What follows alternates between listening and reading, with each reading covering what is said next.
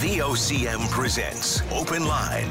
The opinions expressed on this show are not necessarily those of the station. And now your host, Paddy Daly. Well, all right, and good morning to you. Thank you very much for tuning in to the program. It's Wednesday, March the 8th. This is Open Line. I'm your host, Paddy Daly, and Fonz King is back in the producer's chair again today. Vo- uh, Fonz will be the voice on the other end of the line when you give us a call to get in the queue and on the air. If you're in the St. John's metro region, the number to dial is 273 5211, or elsewhere it's toll free long distance 1 888 590 VOCM, which is 86. 26. Well, it looks like going to be a windy, rainy, old, wet, sloppy day out there today. Uh, let's move to Labrador for the first story this morning. Like we spoke with Chris Lacey, the uh, organizer of the Cain's Quest 3,500 kilometer endurance snowmobile race in Labrador. So there's a low pressure system over the area, and so the conditions are less than favorable and less than safe. So they had paused and started and paused and started the race a couple of times, and now Cain's Quest has been cancelled. The forecast doesn't look like conditions will improve. Will improve.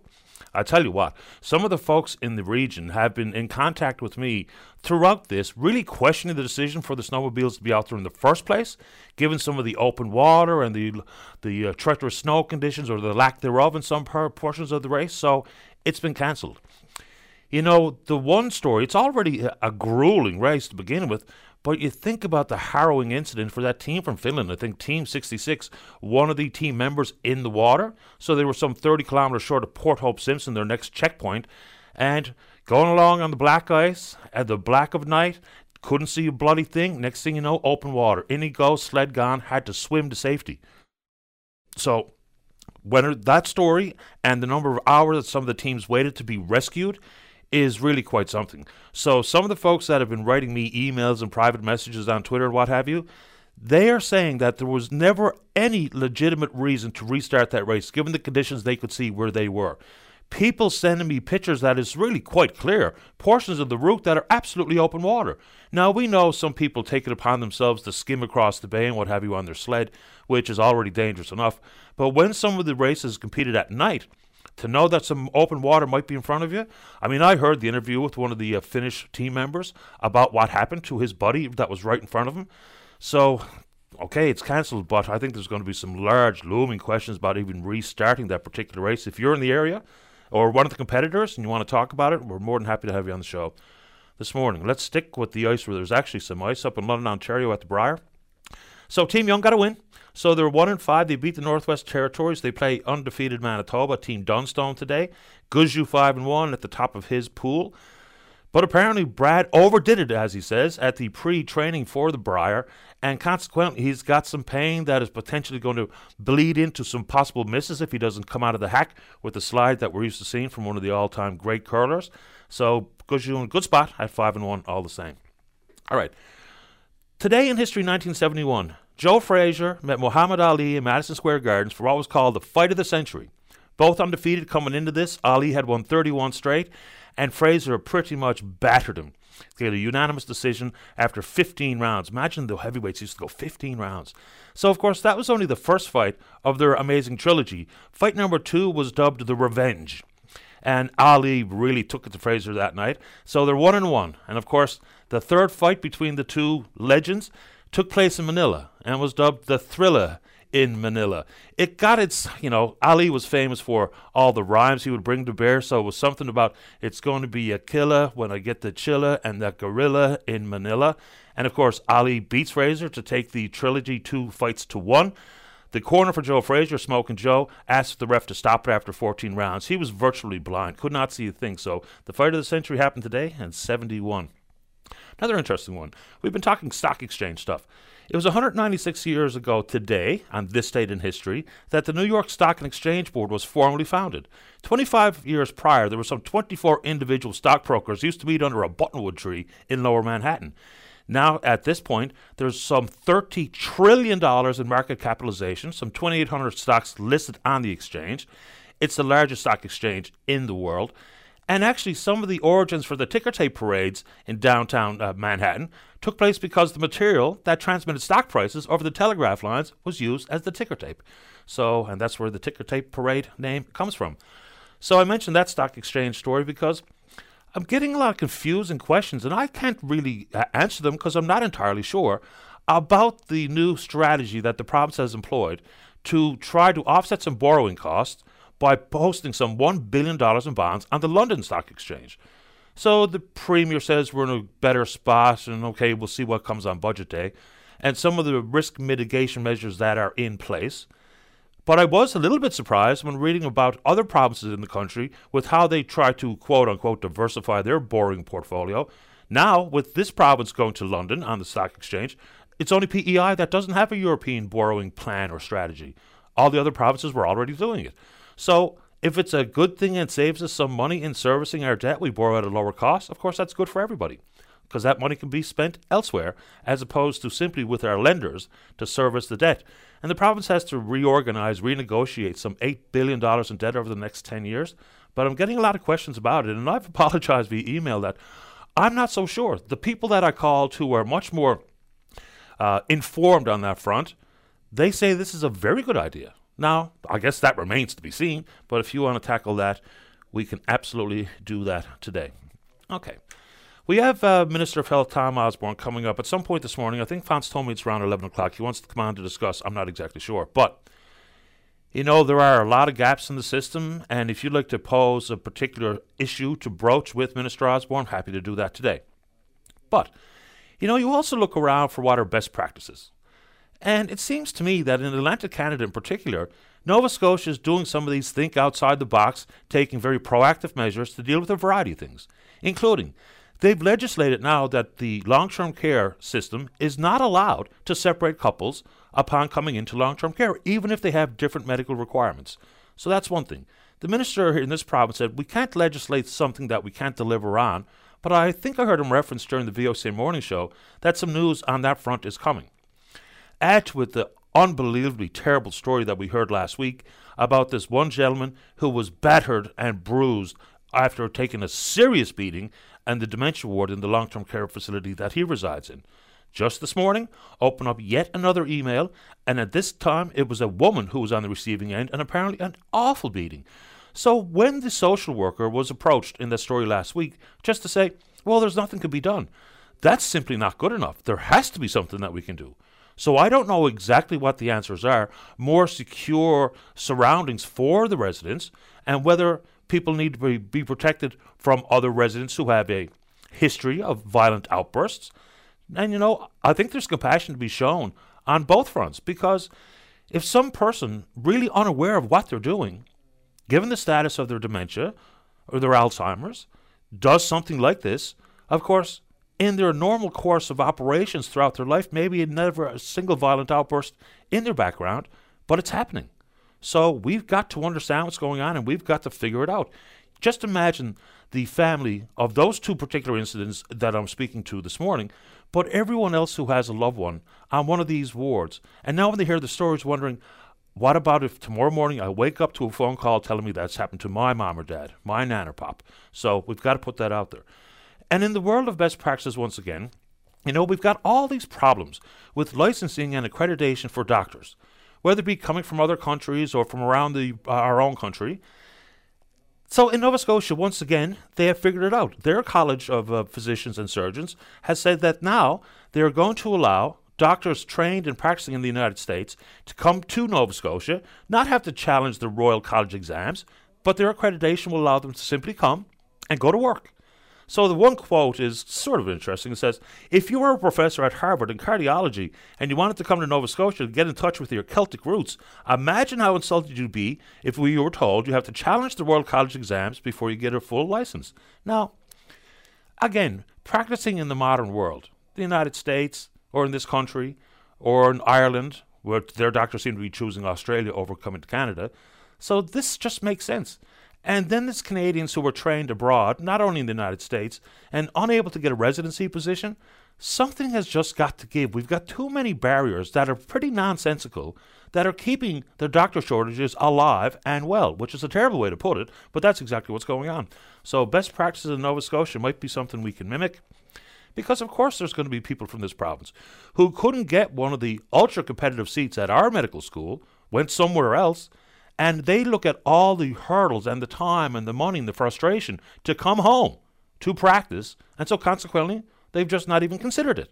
So something has to change on that front, and I'm sure you'll agree. All right, and sticking with healthcare, the stories regarding the ambulance services are piling up. So now we know that Ryan's ambulance service and their parent company's Feuers and their ambulance out in Cape Broyle hasn't been staffed for quite a long time. And so it's going to be withdrawn in full. And what's going to replace it, we don't know.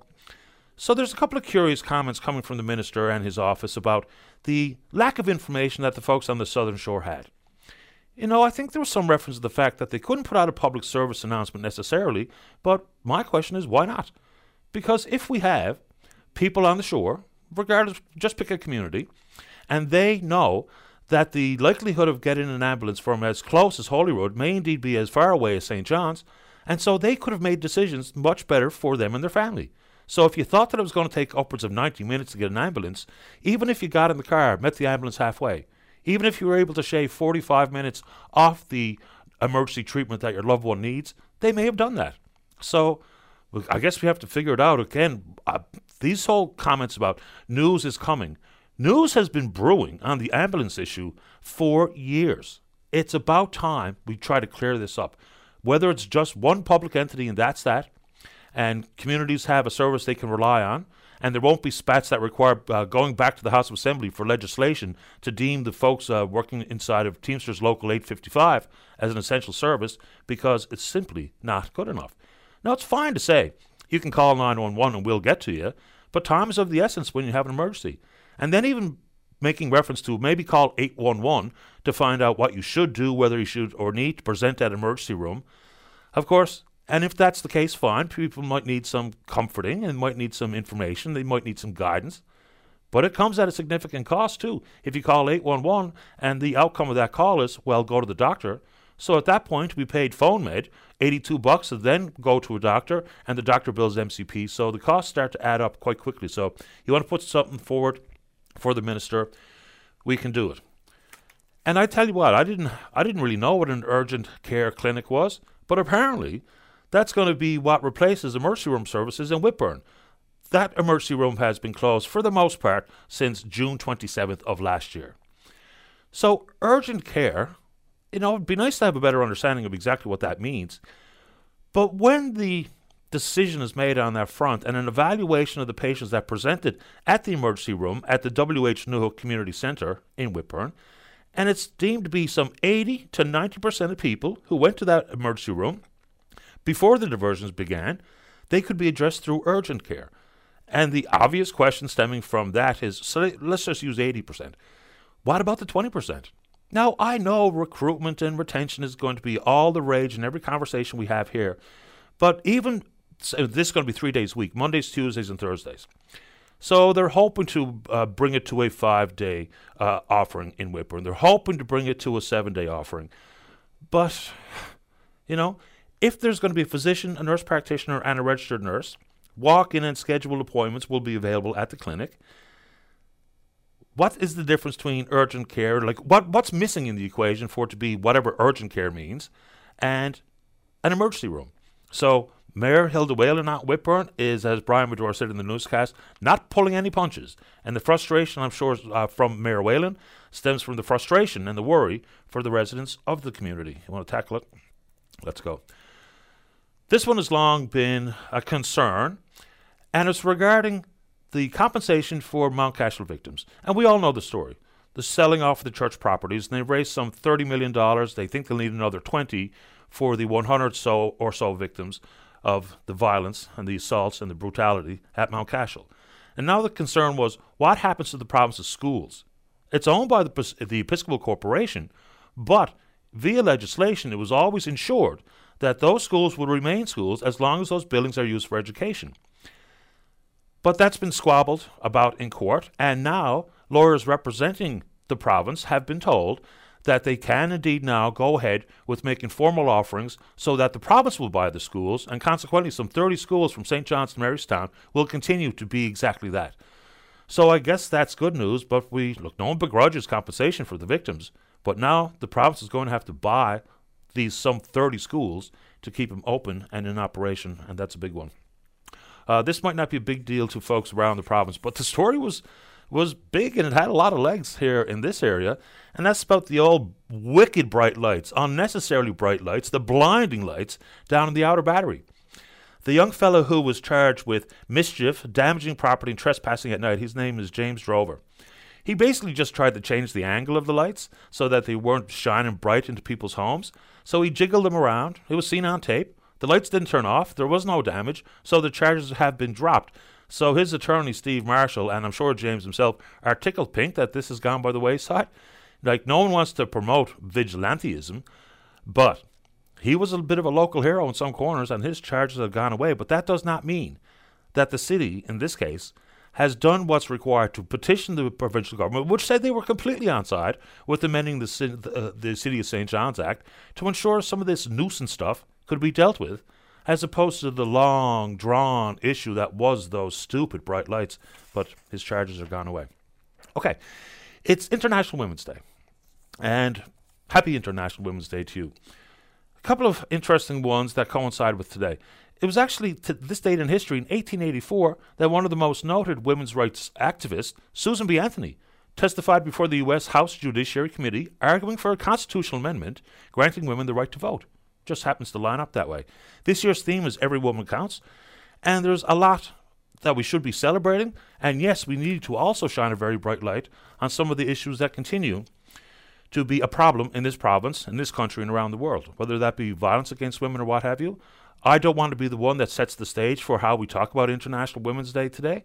So, yes, if you want to call and celebrate uh, women in your life who have been mentors to you and mentors to many, if you want to talk about some of the issues that women are still dealing with, inequity, violence, whatever it is, I'll let you set the stage. You bring the issue up as you see fit here this morning. But you know, there's uh, this is uh, of course on the women's front. So remember back when Canadian Tire withdrew their support of Hockey Canada over Hockey Canada's uh, dealing with issues regarding sexual violence. So now Canadian Tire has put forward what they're calling a women's sport initiative. Half of the money they spend on sports will be focused on gender equity. So half for men, half for women. One of the uh, immediate beneficiaries is Canada's women's soccer team. They had a real standoff with Canada Soccer about equitable treatment and pay and bonuses and what have you. They've reached a deal in principle that will see Canada participate at the upcoming FIFA World Cup for women. So, you know, the issue regarding equity in sport I mean, the argument coming from some corners is really quite clear. They say, well, until the eyeballs and the sponsors and the money flows for women like it does for men, even though Canada's women's team have been so much more successful than the men's team over recent years, that their debate, their argument, and Canada Soccer sees the merit in it because we have the defending gold medalist at the Olympics on the women's side. So Canadian Tire has shifted their focus. Strange story here. Dr. Vianne Timmons, the president of, of, Memorial University, and the crowd at the CBC did an investigation about her reference to having Mi'kmaq heritage. Not that she was a Mi'kmaq or raised Mi'kmaq. She said her father told her about uh, their heritage, but there's some questions about whether or not that's opened any doors for Dr. Timmons. And she's been recognized and referenced to uh, being a champion for Indigenous studies and what have you. So she says she has never specifically said that she's Mi'kmaq, but she had heritage. She's laid claim to being, or publicly aligned herself, I guess the right way to say, with the Bras d'Or Mi'kmaq First Nation, an unrecognized band. Now, she's taken that reference out of her professional CV. So, I mean, I'm not even really sure what to say about this. It seems like a bit of a splitting of hair, whether it's intentional or unintentional. The and it's complicated, and there's a nuanced conversation about Indigenous heritage. But Dr. Timmons, the investigation shows that you know, maybe she was making reference to as early or as recently as the 1800s, and a genealogical expert in the field said the, the, the closest they can find was some attachments back to the 1600s in Nova Scotia. So, anyway, you want to take it on. Let's do it. We're on Twitter. We're VOCM Open Line. Follow us there. Email address is openline at VOCM.com. When we come back, let's have a great show. Only happens when you call. Don't go away. Weekday mornings from 5:30 to 9. Jumpstart your day with Jerry Lynn Mackey and Ben Murphy. Newsmakers, traffic, weather, and more during your VOCM morning show. This is Open Line on VOCM. Welcome back to the program. Let's begin this morning on line number three. Say good morning to the Liberal member for Harbour Grace Port de Grave. She's the minister responsible for women and gender equality. That's Pam Parsons. Minister Parsons, you're on the air. Good morning, Paddy, and happy International Women's Day to you and all your listeners. The very same to you. So, welcome to the program. You know, this date has been on the go for quite a long time. The theme this year is Every Woman Counts. But we talk about the same issues, and I'm not so sure how much progress we're making. You know, things like reproductive rights that's a pretty settled issue in this country. Not that we can rest on our laurels. Talking about gender equality and equity, which is some moves have been made here for pay equity and what have you. But and we'll celebrate some good stuff here in a second. But you know, we'd probably be remiss to simply just lean on the, those who have should be celebrated, and we will do that today. But the issue of domestic violence and violence against women, that continues to be a massive problem in this province. Even some of the emergency shelters were at capacity what is your role in dealing with this issue? Because it's not just about making or building more beds, because that's just treating people after the fact. So, what's your role as the minister to try to get a handle on this and to see a reduction in the numbers? Well, absolutely, you're right. And I mean, I am here at the United Nations, the Commission for the Status of Women, the 67th, and many of these issues are being discussed, such as the ones that you're talking about here. And it's obviously it's being discussed at a global table. Um, but with regards to the, in particular, to the to the shelter issue, of course, my colleague, Minister John Abbott, um, is Minister for Children, Senior Social Development, and it's under his mandate actually that oversees shelter.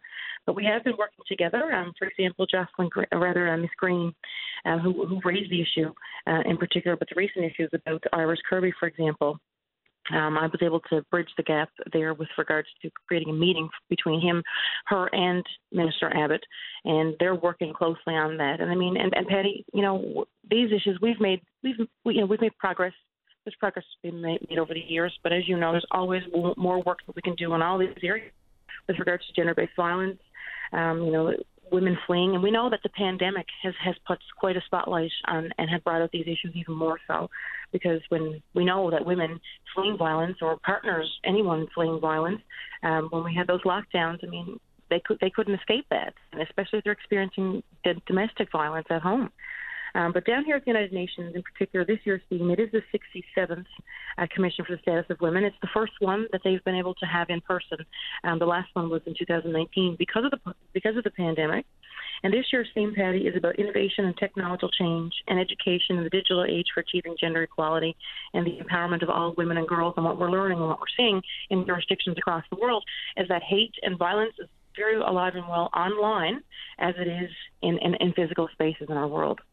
That being said, you know, many, or if not most of the younger generation, they spend a lot of their lives online, whether it be social media or otherwise. So you mentioned mentioned different ministers who are involved in these conversations. What do you think the role of the Department of Education and Minister Heckie should be here? Because it's hard to talk about traumatic and emotional issues to children of certain ages, but until we have more conversation about respect, self-respect, what the issues are regarding domestic violence or violence against women, then by the time they formed their behaviors, their habits, and their attitudes. We maybe didn't have the proper conversations with them in the first place.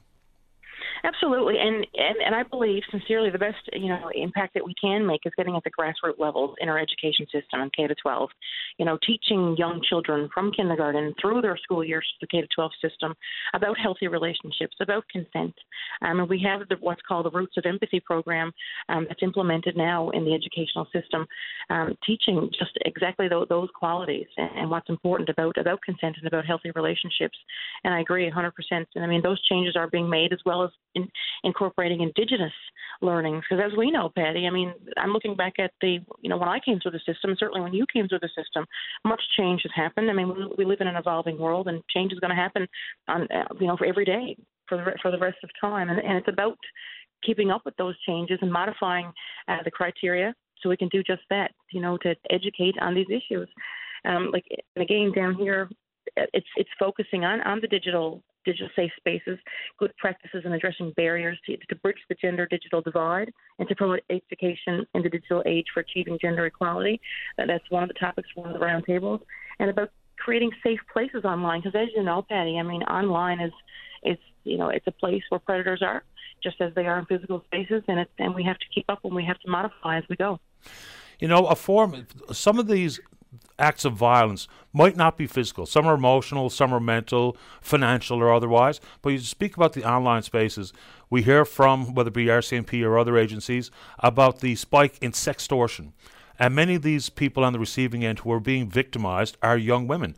So when you talk about creating a safe space, how does that look? Because you know technology outpaces the uh, ability for legislators to get ahead of it or on par with it. So what do you say to young people out there, especially young women, about the prevalence of sex sextortion? Because that can lead to a life of being completely horrified. We've seen some headlines that ended in tragic circumstances.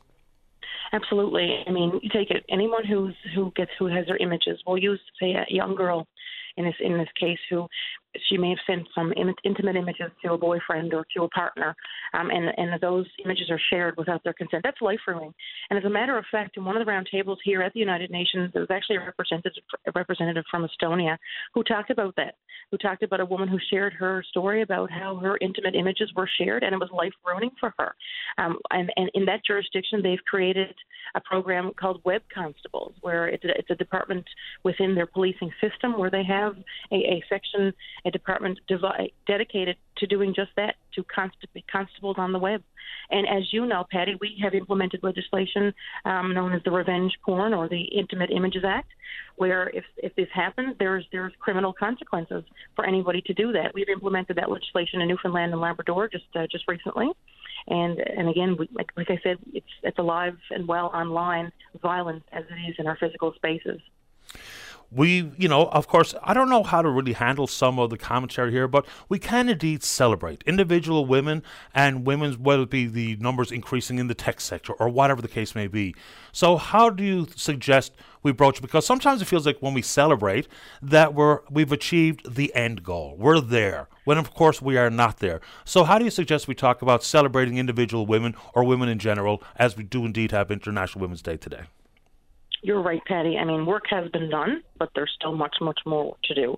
And it's about making those initiatives. It's about making a priority. And for example, our government, we invested $750,000 recently into capital ventures for women and gender diverse people in the tech sector. And that is strictly for, for women and gender diverse people. And it's going to be those initiatives.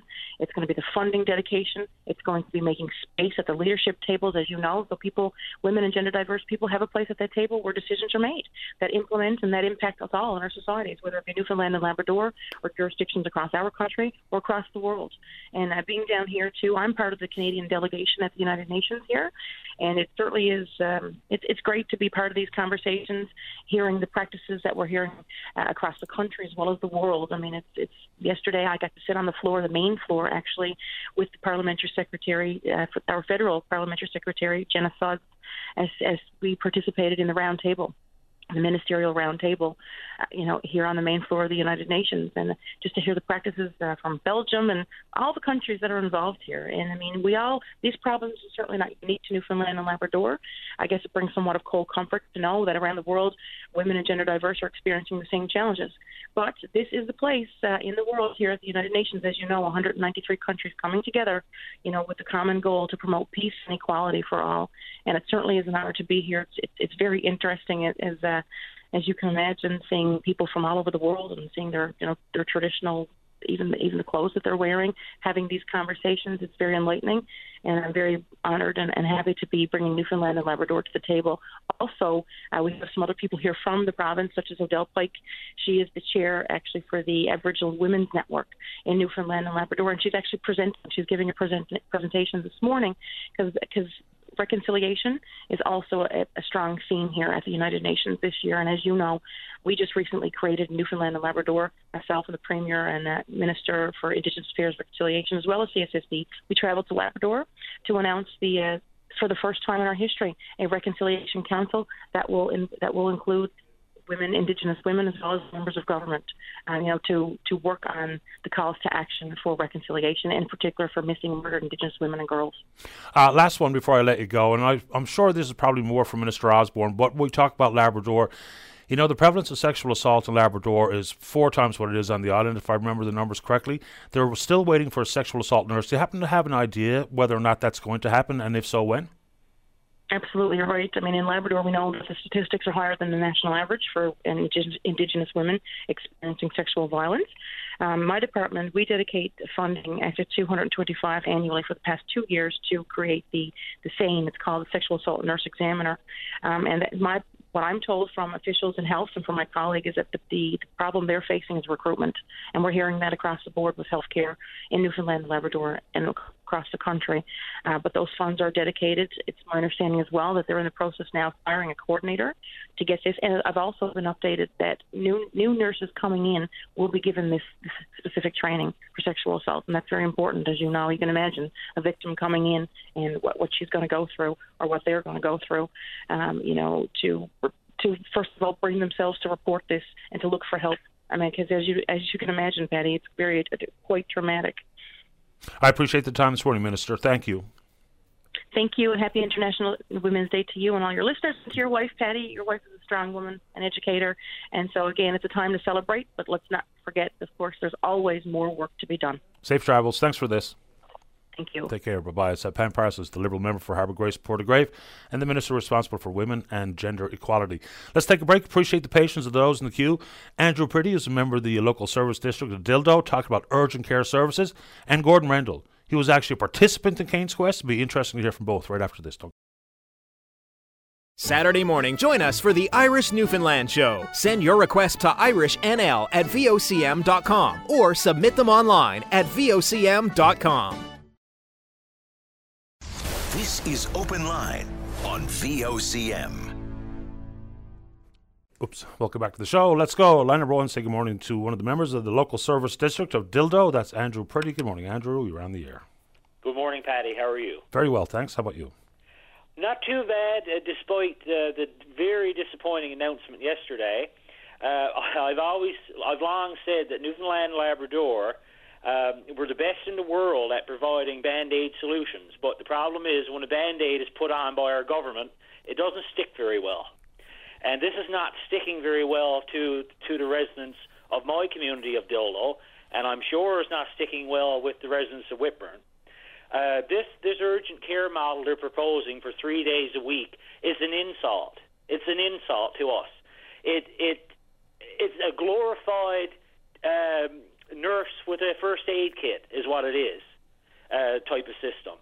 And you know, it's fine for Mr. Osborne to say, oh, the you know, 80% of the cases covered by the Whitbourne uh, clinic uh, will be met under this model. That's well and good, but how about that 20%?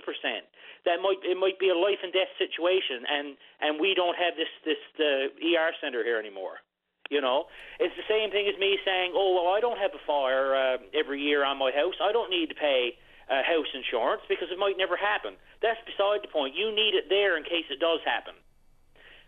And uh, I've had many conversations with um, Mayor Hilda Whalen, and uh, you know we had hoped that that this announcement yesterday uh, would be an uh, in, uh, urgent care model for the interim, and that they would be working towards um, uh, you know, re- restoring ER at some point. But the real indictment was that wasn't even mentioned yesterday because they have no intention of doing it. And we know they don't have an, an, an intention of doing it. It's in the health accord.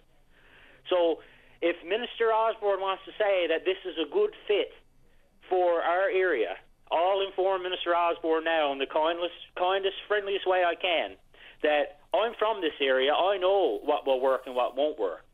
And will urgent care work here? No, no, no, no. It will not work. So the thought, Andrew, is that this was the only play that government was willing or wanting to make. There was never going to be a restoration of full emergency room services at the WH Newhook Community Centre. The end. This and was always going to be the best you could hope for. Fully operating ER just over a year ago, and they I know. they took steps. They took steps to to diminish that. I mean, here here they went to work and put all our nurses from our clinic out to Placentia, and the nurses that were out there are gone now, somewhere else. And the ones that came from Newhook Clinic are stuck there, you know, and they don't have a job anymore with with this urgent care model. And they had to drive an hour. Uh, we're you know past past this clinic when they could only have drive 15 minutes. So that's adding on their workload and making them tired, more tired, and and causing more stress for them. I mean, this is this is a is not a health crisis. This is a health disaster. I, I've, I'm after hearing stuff that that would make the hair stand off on the back of your head and makes me question whether I should stay in this province as a young person in my 30s. Uh, I know of someone who went to Carbonear Hospital. They were in the waiting room for 22 hours. There was people standing up in the porch. There was people that had chest pains left the clinic or the, or the uh, ER in Carbonear. That's how bad this this crisis is, and uh, you. Uh, the, our side of the bay here in Trinity Bay, we're all having to go to Carbonear. We're all having to go to Placentia. That's putting more strain on them. That's making it worse for them. So, uh, you know, Placentia and Carbonear and these places also need to speak out. Their their their places are getting overworked, you know, and and they're still understaffed. Uh, and you know, as I said before, this is not a competition. Everyone deserves everyone deserves you know equal care. But for our uh, staff to go to Placentia to save their ER and us lose ours, that's not fair. And it's fine for our MHA to say she backs us 100%. It's fine to talk the talk, but she's not walking the walk on it. And uh, she she has not yet committed to to backing what I'm sure 95% of this area wants in our emergency department restored to full operation 24 7. You you mentioned wait times in emergency departments, and this is not a you know once again this is not a, a one community versus another community. The same thing's happening right here where I live in the capital city. Buddy oh, of mine was 13 hours in the emergency room one, one, night, one night last week, pardon me. 13 hours in serious pain. And those stories are just far too prevalent. So, and Paddy, I have a family doctor in Paradise. I had to drive an hour. I had an appointment booked. I had to cancel it three times because of weather, because I couldn't drive in there. It wasn't safe to do so. It's a, it's a crisis. It's, a, it's more than a crisis. It's a disaster, and it, someone needs to give this a hard look and try to get solutions. And the government band-aid solutions is not going to work. It's only going to cause more confusion and more. People are going to die. People are going to die because they're not going to know what to do. Here we are now in this area. We have to triage ourselves to know where to go, what what direction to go, what road to take, and and if we're going to get there, you know, in time. The one issue for me that I think is probably the overarching theme regarding healthcare shortages is exactly that. It's the inability for people to get a family doctor. Maybe that's why some of the wait times at emergency rooms and the overcapacity happens uh, more than it ever has in the past.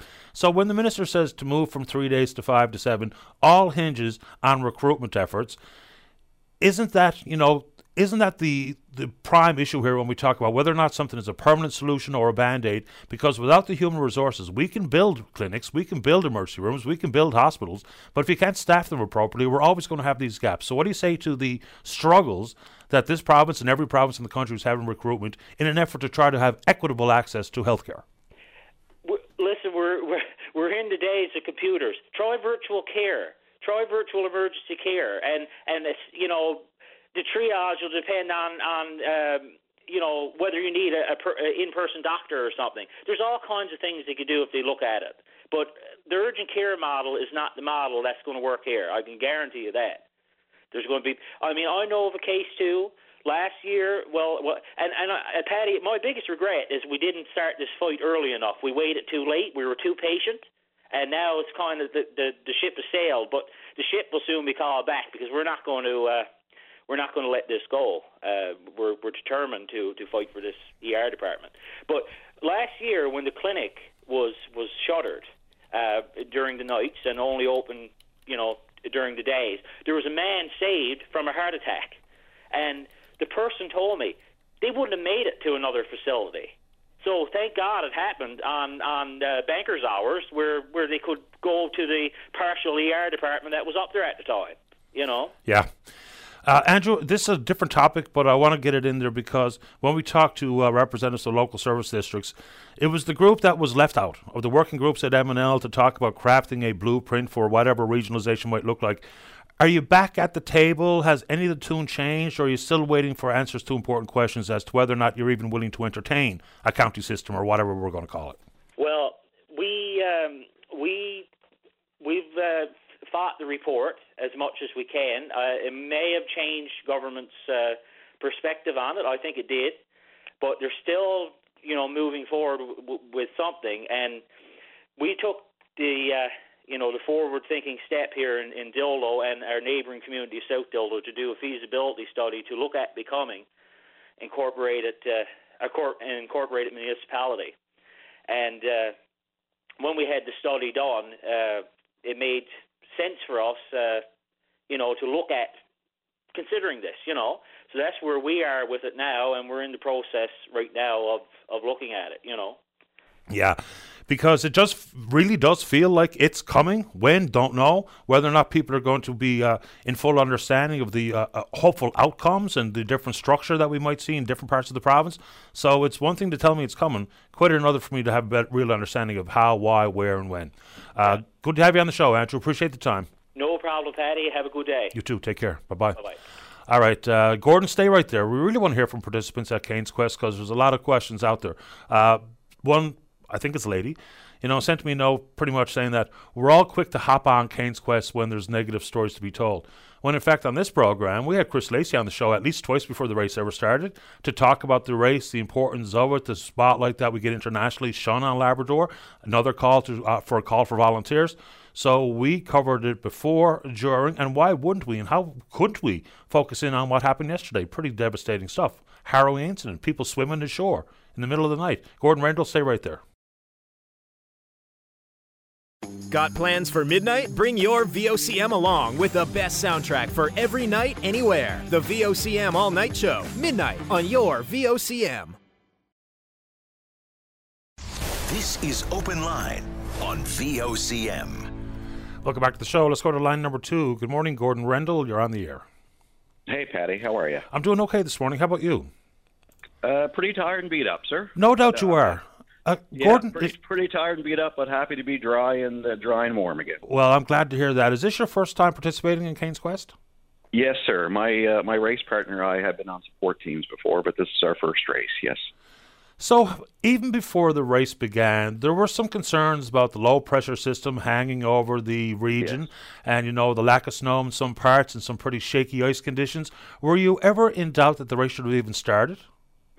No, I wasn't in doubt. I um, Dan and I, you know, did some uh, like a lot of scouting, like other teams have over the last you know, last year or so, and and the la- and leading up to the race, like way out in the countries and stuff like that, there's lots of snow, um, and the conditions were were good. But when I seen the forecast uh, farther down the road, I was uh, you know very concerned. I was like, geez, I just, but I was hopeful that it wouldn't be that bad, you know, but but it was. Like, uh, I mean, the way the weather turned was very dramatic, and it, and you can see what happened. So, And so we'll take that same question and we'll bring it to yesterday when the decision was made to restart the race. I immediately heard from people right across the, uh, Labrador about, oh my God, this is not going to end well. They were sharing pictures with me with, you know, barren, uh, barren terrain and open water. So when that Yeah. decision to resume yesterday, you must have felt a bit different than you did prior to the race beginning on day one.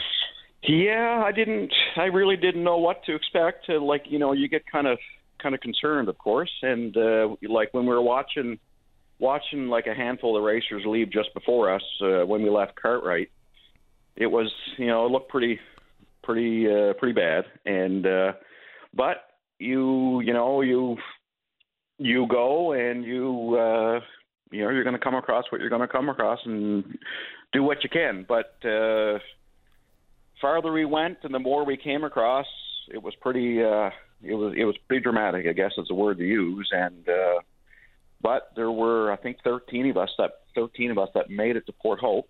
And um but it was also pretty scary for a couple of teams that got swamped. I mean we all got in trouble but I think as time got a little later, the the the, the conditions started getting worse, and uh, you know, poor Team Finland there, they lost a machine, and uh, I think Team Three got swamped and had to get helped, and there was other teams that had to get helped out, you know, so it was pretty.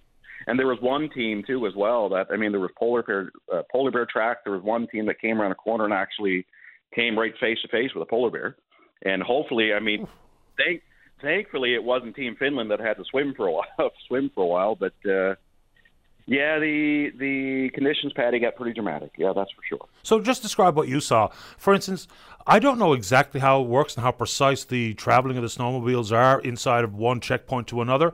But so, did yeah. you see or encounter this open water? Describe the snow conditions oh, and what you oh, experienced yeah. on your way to Port yeah. Hope Simpson. There was, I, I would say, the vast majority of what we traveled over was was water, and like like with the ice ice condition. I mean, the ice still would be thick for the uh, for the most part, but you get a lot of water coming through and a, lot of water now coming on top.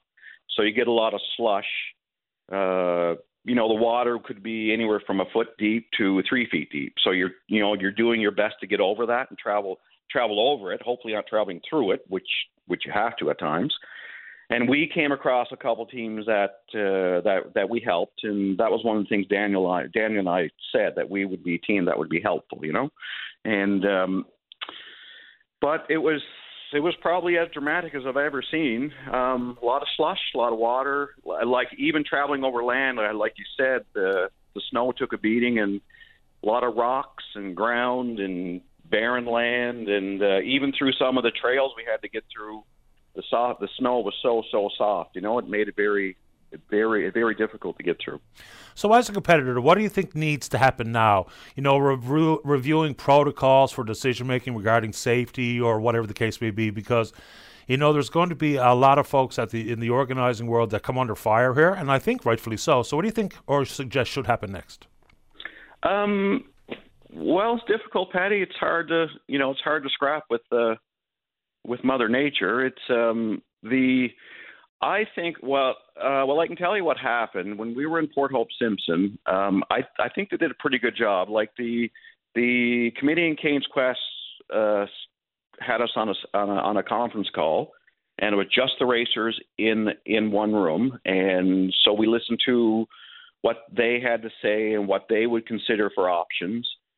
Then, as racers, you know, we're more more in touch, I guess, and and and more hands-on with you know the actual traveling and the actual racing. So what we did is we asked them asked them if we could call them back. So we we sat around as racers, and it went really well. We had a good uh, good frank discussion and considered the options and considered you know the safety and and the conditions and what we'd like to do and where we were and so we uh, we called them back and we discussed our our concerns and considerations, and they listened to us and and they also asked to call us back. So they called us back and said, you know, we would decide to cancel and restart the race at a you know at a different time, probably from the very beginning. And uh, but that's really how it went. So I think that worked well. Um, I, I think what you were asking me is if if it should have actually started from Cartwright, and that is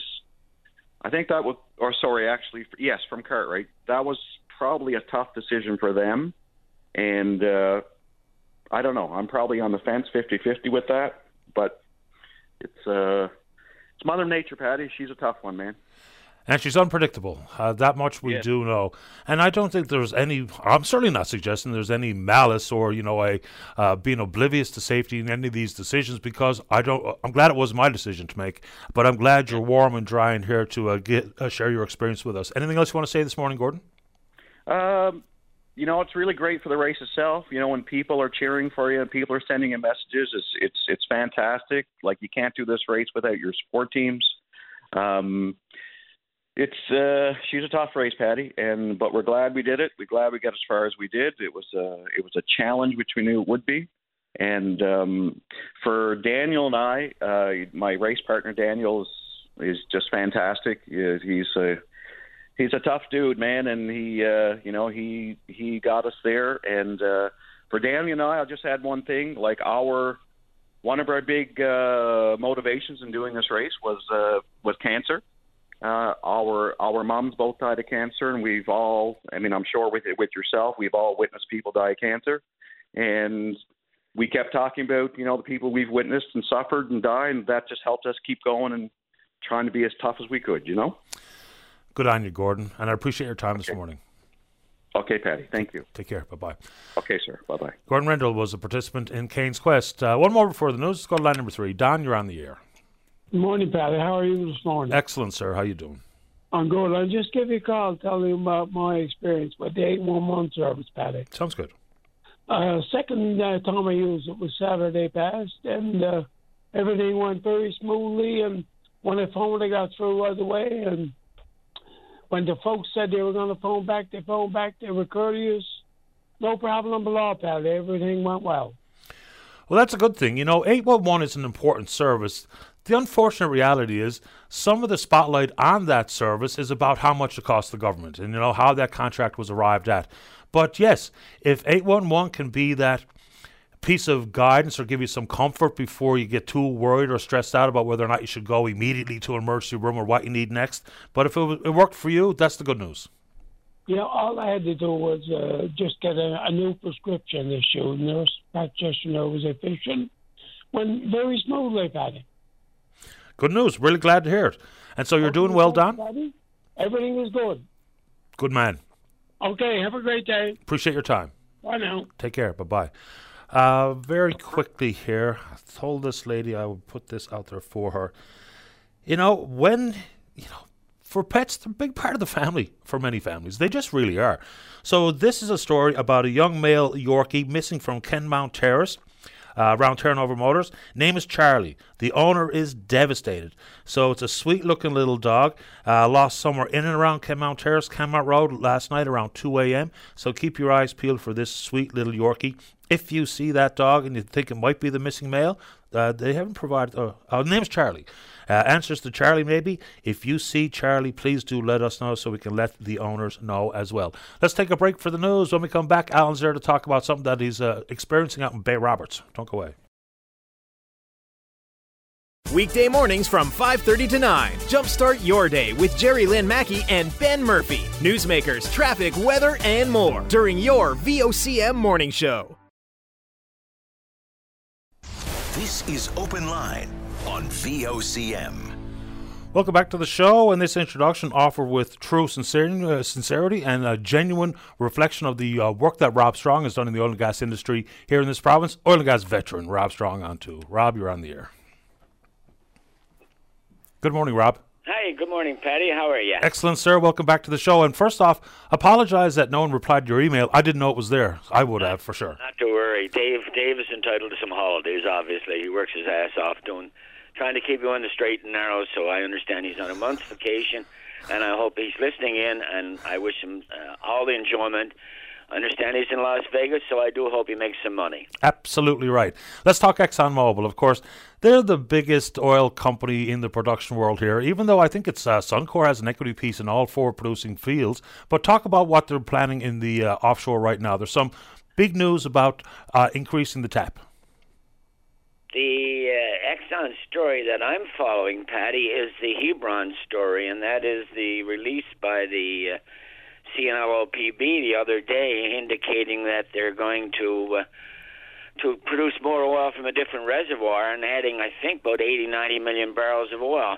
And of course, that's typical, as we know. I mean, I'm old enough, and perhaps you are too, to remember when Hibernia was announced. They talked about, I think it was 560 million barrels recoverable. And as everybody knows, just last year, I think we celebrated the idea of over a billion barrels and now they're projecting two billion barrels. So the news from Exxon on Heb- on Hebron is very encouraging, and I think it's typical of all the fields offshore Newfoundland.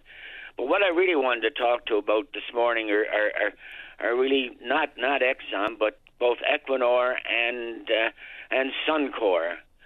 Uh, as you and your listeners know, there's been a lot of debate or a lot of discussion in the media recently about Equinor's plans for the du Nord field, and just recently the new uh, country manager for Equinor, uh, Tore Løseth, if my if my Norwegian is good, has made some statements with respect to the amount of topside work we might or we might not expect in Newfoundland. And as you know, Trades NL have taken the position that uh, we should do as much as we can for the topsides wherein Equinor seems to be indicating that the work for the subsea is going to be massive in itself and keep our fabrication community busy.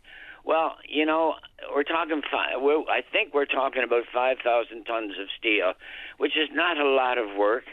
A lot of that steel will be used in in in in, in putting together what we call the piles. The subsea structures that sit on the ocean floor have to be driven into the ocean floor, piled in, and that's that's basically just rolling steel. So what I'm what I'm curious about is is two things. One is how many what are we talking about in the way of jobs, uh, direct jobs and indirect jobs. And secondly, why can't we do some of the topside work here in Newfoundland? We've got a track record here, Paddy. We've we we did pretty well 100% of the topsides for White Rose. We did about 70% of the topsides for Terra Nova. So why can't we do topside work related to Equinor? I don't know if you can answer that question, but I certainly pose it. And, I, you know, I pose it to Energy NL. I mean, this is an organization that's been around for oh, 45 years or so. I know I've been a member for 40 years, and I have not heard a peep out of Equinor, out of Energy NL, with respect to the question of how much topside work we can do in Newfoundland. So, extremely disappointed in my friends at Equ- at, at Energy NL. I can't believe it that there's 450 members. I mean, I mean, we're, and Paddy, we're not just talking about direct jobs. Every direct job, depending upon which multiplier effect you use, creates up to four or five. And I'm thinking about sort of the what I call the peripheral companies, the hotels, the taxis, the restaurants, the safety supply companies, the NDT companies. So if we get jobs related to top sides, we get a bigger, a big bang for all these peripheral members of Energy NL. So wow, don't think I got an opinion on that. no, Paul, don't pull any punches. so, you know, Trades NL, the build right here is an important campaign. It, it's the vague comments coming from Equinor that I give uh, reason for pause. You know, talking about you know, maybe doubling the subsea work. And of course, the footprint of that eventual field, which I do think is going to happen, is going to be about the size of the Avalon Peninsula. They also make reference to more financial benefit to the province, none of which is, has any detail attached to it. So I don't know, and I certainly cannot answer the question as to why more topsides work cannot be done here. You also wonder what kind of cards the province holds. And there's some complexities inside that Bay du Nord decision that are unlike other fields that have been approved and are in production Notably, that Article 82 issue. There's hundreds of millions of dollars that are yet to be determined who's going to pay those monies to the UN. Whether it be the feds, the province, Equinor, we just don't know. But I bet you that's a big hurdle in that boardroom. I'm sure it is. But, I mean, let's not forget that we're talking about a, probably a billion barrel field. The, the results from the CNLOPB recently on the reanalysis of some of the wells, uh, I added up the other day, and there's 980 million barrels of oil, and it's light, sweet, low sulfur, if there's such a thing as light, sweet crude. Right. But it's very favorable crude, and in documentation I've seen, it rates very high up on Equinor's list of pop projects. There was one other project called, ironically, Bacalhau in Brazil, and then second one was Bay du Nord, and they talked in those days and I think based upon 300 million barrels, they talked about $35 a barrel yep. capex and opex, capital and operating. So if you can produce it for $35 a barrel at 300 million barrels, what can you produce it at 1 billion barrels? And in their quiet moments, and this happens all the time. So whether it be Hibernia with the maybe 560 million barrels headed towards 2 billion now, uh, out at Bay du Nord, they're talking about the potential for 1 billion barrels of recoverable oil, and that's before they've even set up shop out there formally. So Correct. that 1 billion can be another 2 billion. Same with Hebron. They're only 200 plus million barrels of production so far in, now estimating uh, almost a billion. You know, they're they're going to eclipse that as well. I'm not sure why they do it the way they do it. Maybe it's legitimately just finding out when they find out. But the numbers and the barrels and the break even benchmark of 35 bucks gives us every reason to believe they're going to give the business sanction. Whether or not they can strike a deal that works for both sides between the province and Equinor, I suppose, is what's still in flux. You mentioned Terra Nova, Rob. Now, I got a text message this morning with a bit of information regarding Terra Nova and some rumbles on the street. And I don't know if you can put your oil and gas ear to the ground and see what's going on.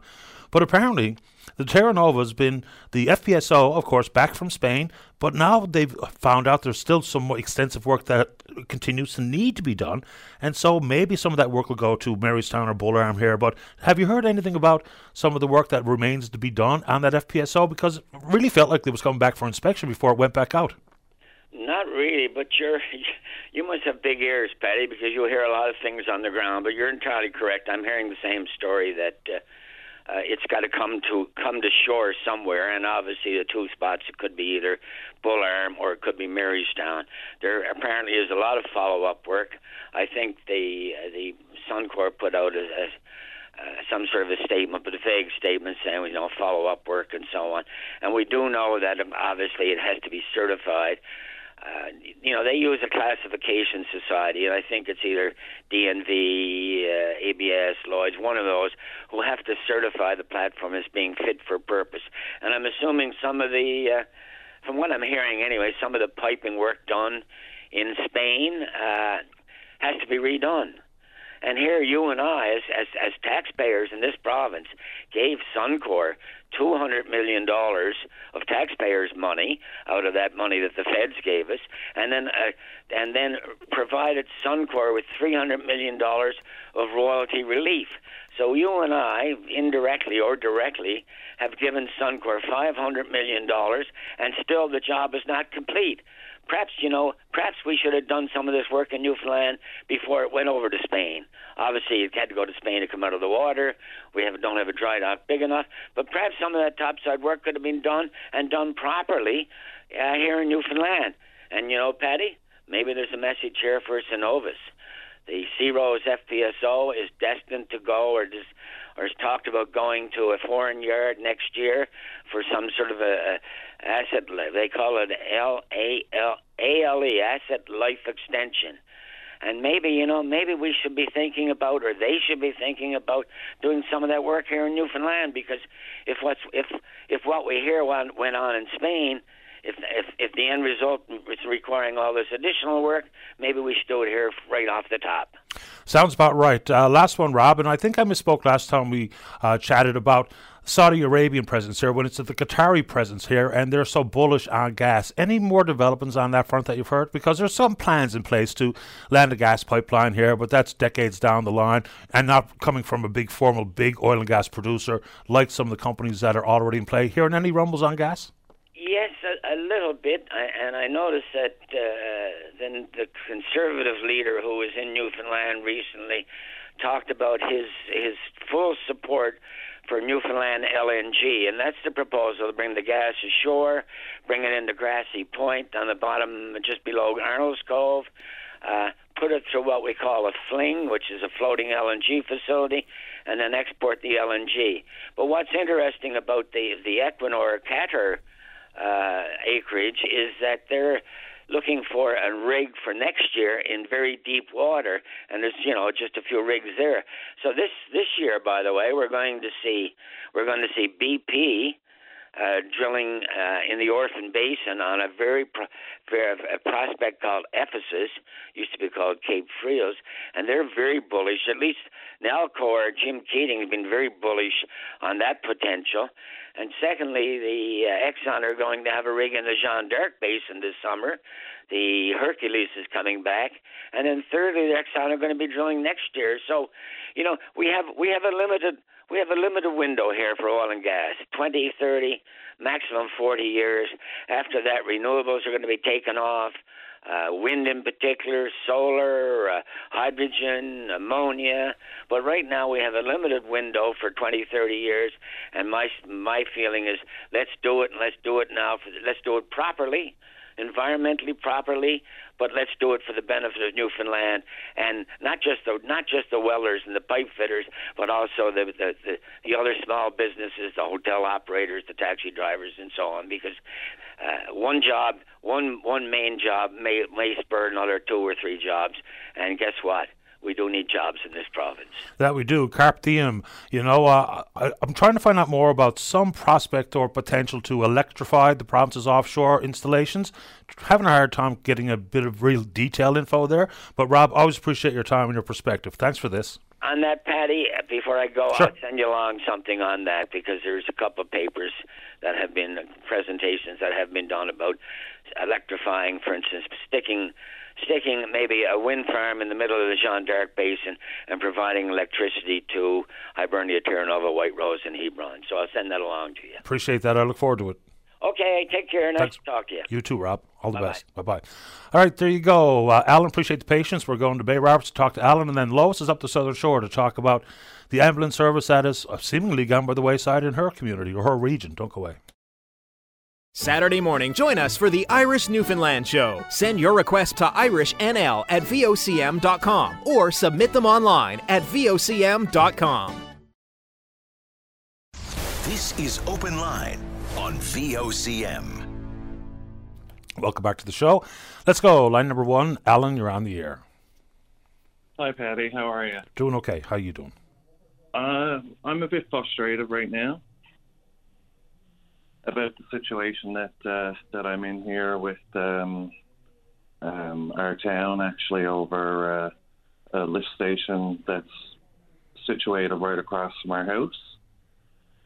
We've been having uh, a lot of issues over the years, um, between probably seven and eight years now, of um, occasionally having um, water and sewer back up in our in our basement. Being caused by what?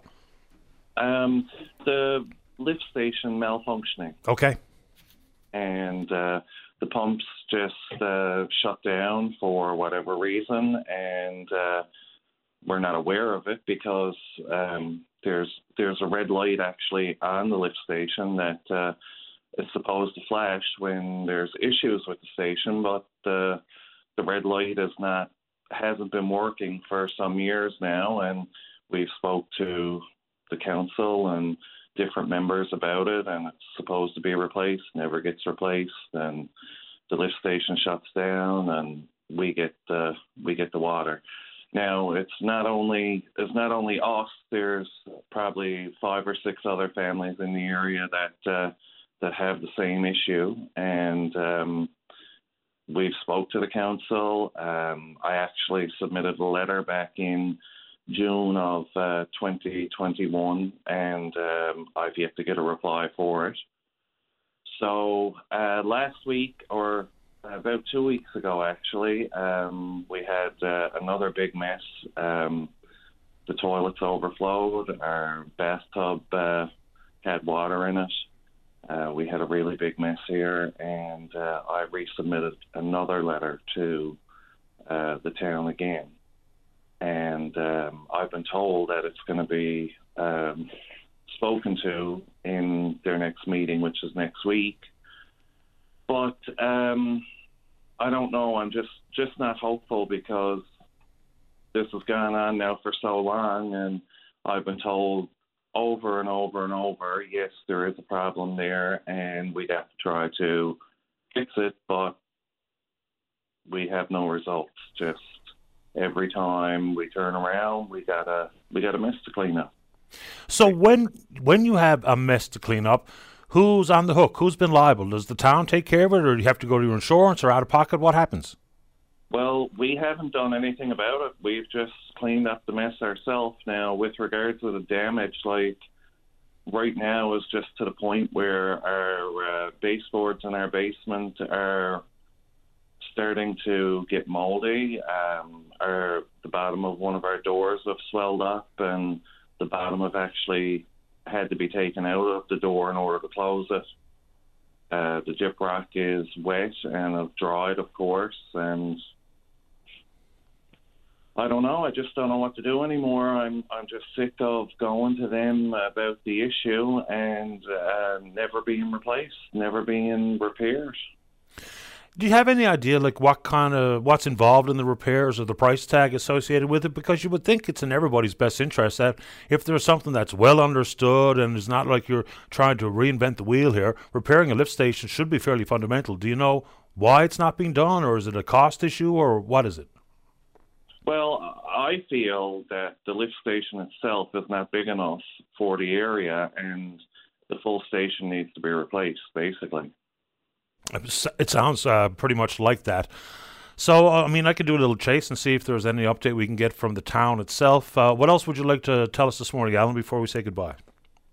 Well, you know, I just uh, I just feel that that the town is is not doing their part, and um, like we got a lot of other internal stress here, like um, uh, my daughter actually um, a year and a half ago was diagnosed with leukemia, and she lives here in the house. And this is adding to the reason why we want this fixed because we're going to start getting mold in our house, and there's already mold there actually, and it's just not a healthy environment for us or her to to be living in. You know what I mean? Absolutely. And the the town is well aware of the situation that my family is in, and I feel that they should be acting a lot sooner than what they've been acting on getting something done here. We'll And follow up I with the. I'm sorry. Go ahead. It has been it has been suggested to me to um, approach my uh, insurance about uh, the repairs, but I don't feel that I should have to put a claim in on my insurance and have my premiums raised when the issue is not mine. and you're not even sure if you actually have coverage for this. So that's also something that I suppose is part of the equation. We will indeed follow up with the town, see if we can get any information as to whether something is going to be done, and if so, when. How's that? It sounds good I appreciate the time this morning. I wish it was a different set of circumstances for you. for sure. Stay in touch, Alan. Thanks for hearing me out. My pleasure. Take care. Bye bye. Bye bye. Boy, boy, let's go. Line number three. Lois, you're on the air. Hi, Paddy. Good morning. Good morning to you. Um, first time caller, so I'm a bit nervous, so you'll bear with me, please. You just take your time. Go right ahead. I'm calling about the ambulance service or lack of that we have here on the shore. Yep. I know that you've been talking to a few people about it, and, and it's it's a top priority for you. Um, but I just wanted to give you some background because like, Loyola was on your uh, our MHA Loyola Driscoll was on your shore yesterday, and he was saying that um, you know we have no ambulance here.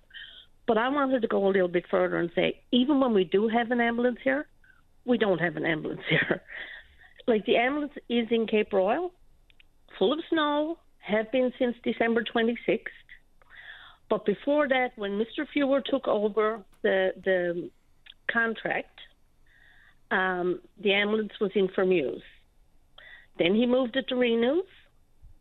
Then he moved it to Ferryland, which is centralized in between um, Brigus South and Cappahayden. And then he moved it to Cape Broyle. Cape Broyle is the furthest point from our, uh, the closest point to St. John's in our district. They took the second ambulance out of Trepassey and put it down to Cape Broyle. And now we have nobody. Now we have nobody at all. And if we have to call an ambulance and it has to come from Holyrood to come here to my house in Renews, if they have to go through St. John's because Witless Bay line is not always opened, it's 132 kilometres. It's a long stretch. What's also confusing to me a little bit on this one, Lois, it's all bad enough to know that, you know, right there close by where many people live, there's the ambulance in the driveway, covered with snow, no one there to operate it. But people were just maybe caught off guard. So no announcement formally coming from the health authority or the department to say, we have an interruption in ambulance service, so anticipate it being this amount of response time. So that consequently, if it was in my home and there's something happened where I needed to call an ambulance, if I knew that I would maybe have to wait an hour and a half as opposed to hop in the car, maybe meet the ambulance halfway or make my way all the way to the Health Sciences Centre or St. Clair's or whatever to get the treatment, I would have done that. So I'm a little bit unsure as to why the residents could have been filled in here because this problem starts uh, apparently back on Boxing Day. Yes. This, well, this problem started a long while ago. My mom was dead four years, and, and we've been having problems when I was using the ambulance for her. So it's a long, long while. It's going on since Mr. Fewer took over the, the contract up here. We've had people that don't know how to get to the hospitals driving the ambulances. We've had people that uh, the ambulance drives around. I watched an ambulance one day at the bottom of my driveway for 20 minutes looking for somebody. And when I went down, I said, Can I help you? They said, No, can't tell you. Now, I'm sure they could give me the address that they were looking for. So, like, the ambulances don't have any GPS in it. Um, they're trying to use their telephones to find people, like, to find on the GPS, which is not a great system anyway out there. Uh, there's just really major concerns overall with the whole ambulance system.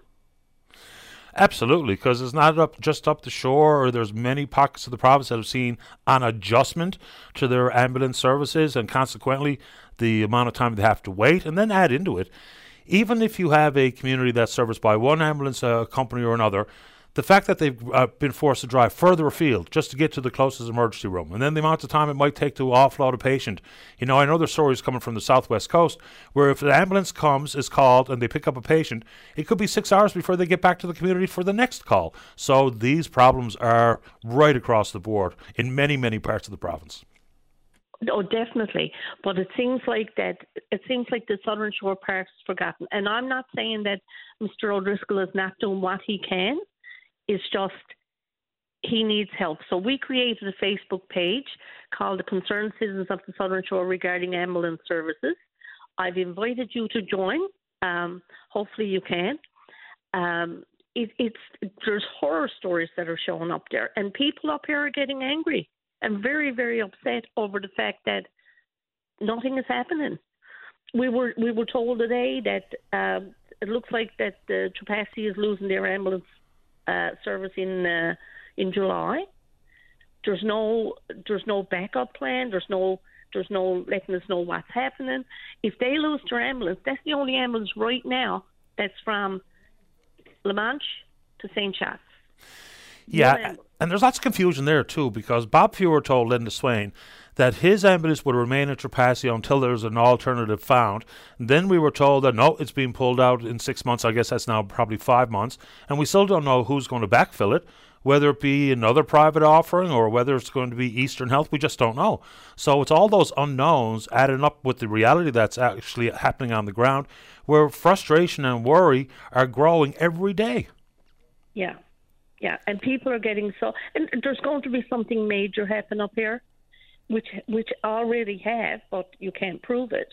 But there's there's going to be something major happen up here. It's it's too long when you have to wait up to two and a half hours for an ambulance, and you're having a heart attack.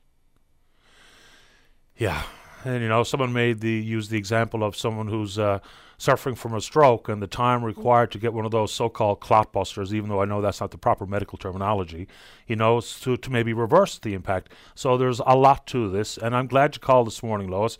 It's about time we understand what the long-term plan is because this conversation has been going on for years that I've been here. We've been talking about whether or not there's going to be just one public offering, not a bunch of different private services like Ryan's, who's the who Ryan's, who's a subsidiary of Fewers, or other private offerings around the province, because we've reached what I would think. Well, we've probably passed the breaking point. But as a first-time caller, I really appreciate your time. I'll give you the final word. Go right ahead. Okay, uh, Paddy, thanks. I'm hoping that people are going to call in and let you know some of the horror stories that we're seeing on the Facebook page. Um, we'll we'll keep at it. Like I know that our, our member have his our back, and he's trying his best, but maybe he needs just an, an extra helping hand along the way. Thank you so much for your time. I'm glad you called. Thank you, Lois. Thank you. Take care. Bye bye. All right, uh, let's take a break. Don't go away. Got plans for midnight? Bring your VOCM along with the best soundtrack for every night, anywhere. The VOCM All Night Show, midnight on your VOCM. This is Open Line on VOCM. Welcome back to the show. Let's go line number two. Blair Robert, you're on the air. Good morning, Paddy.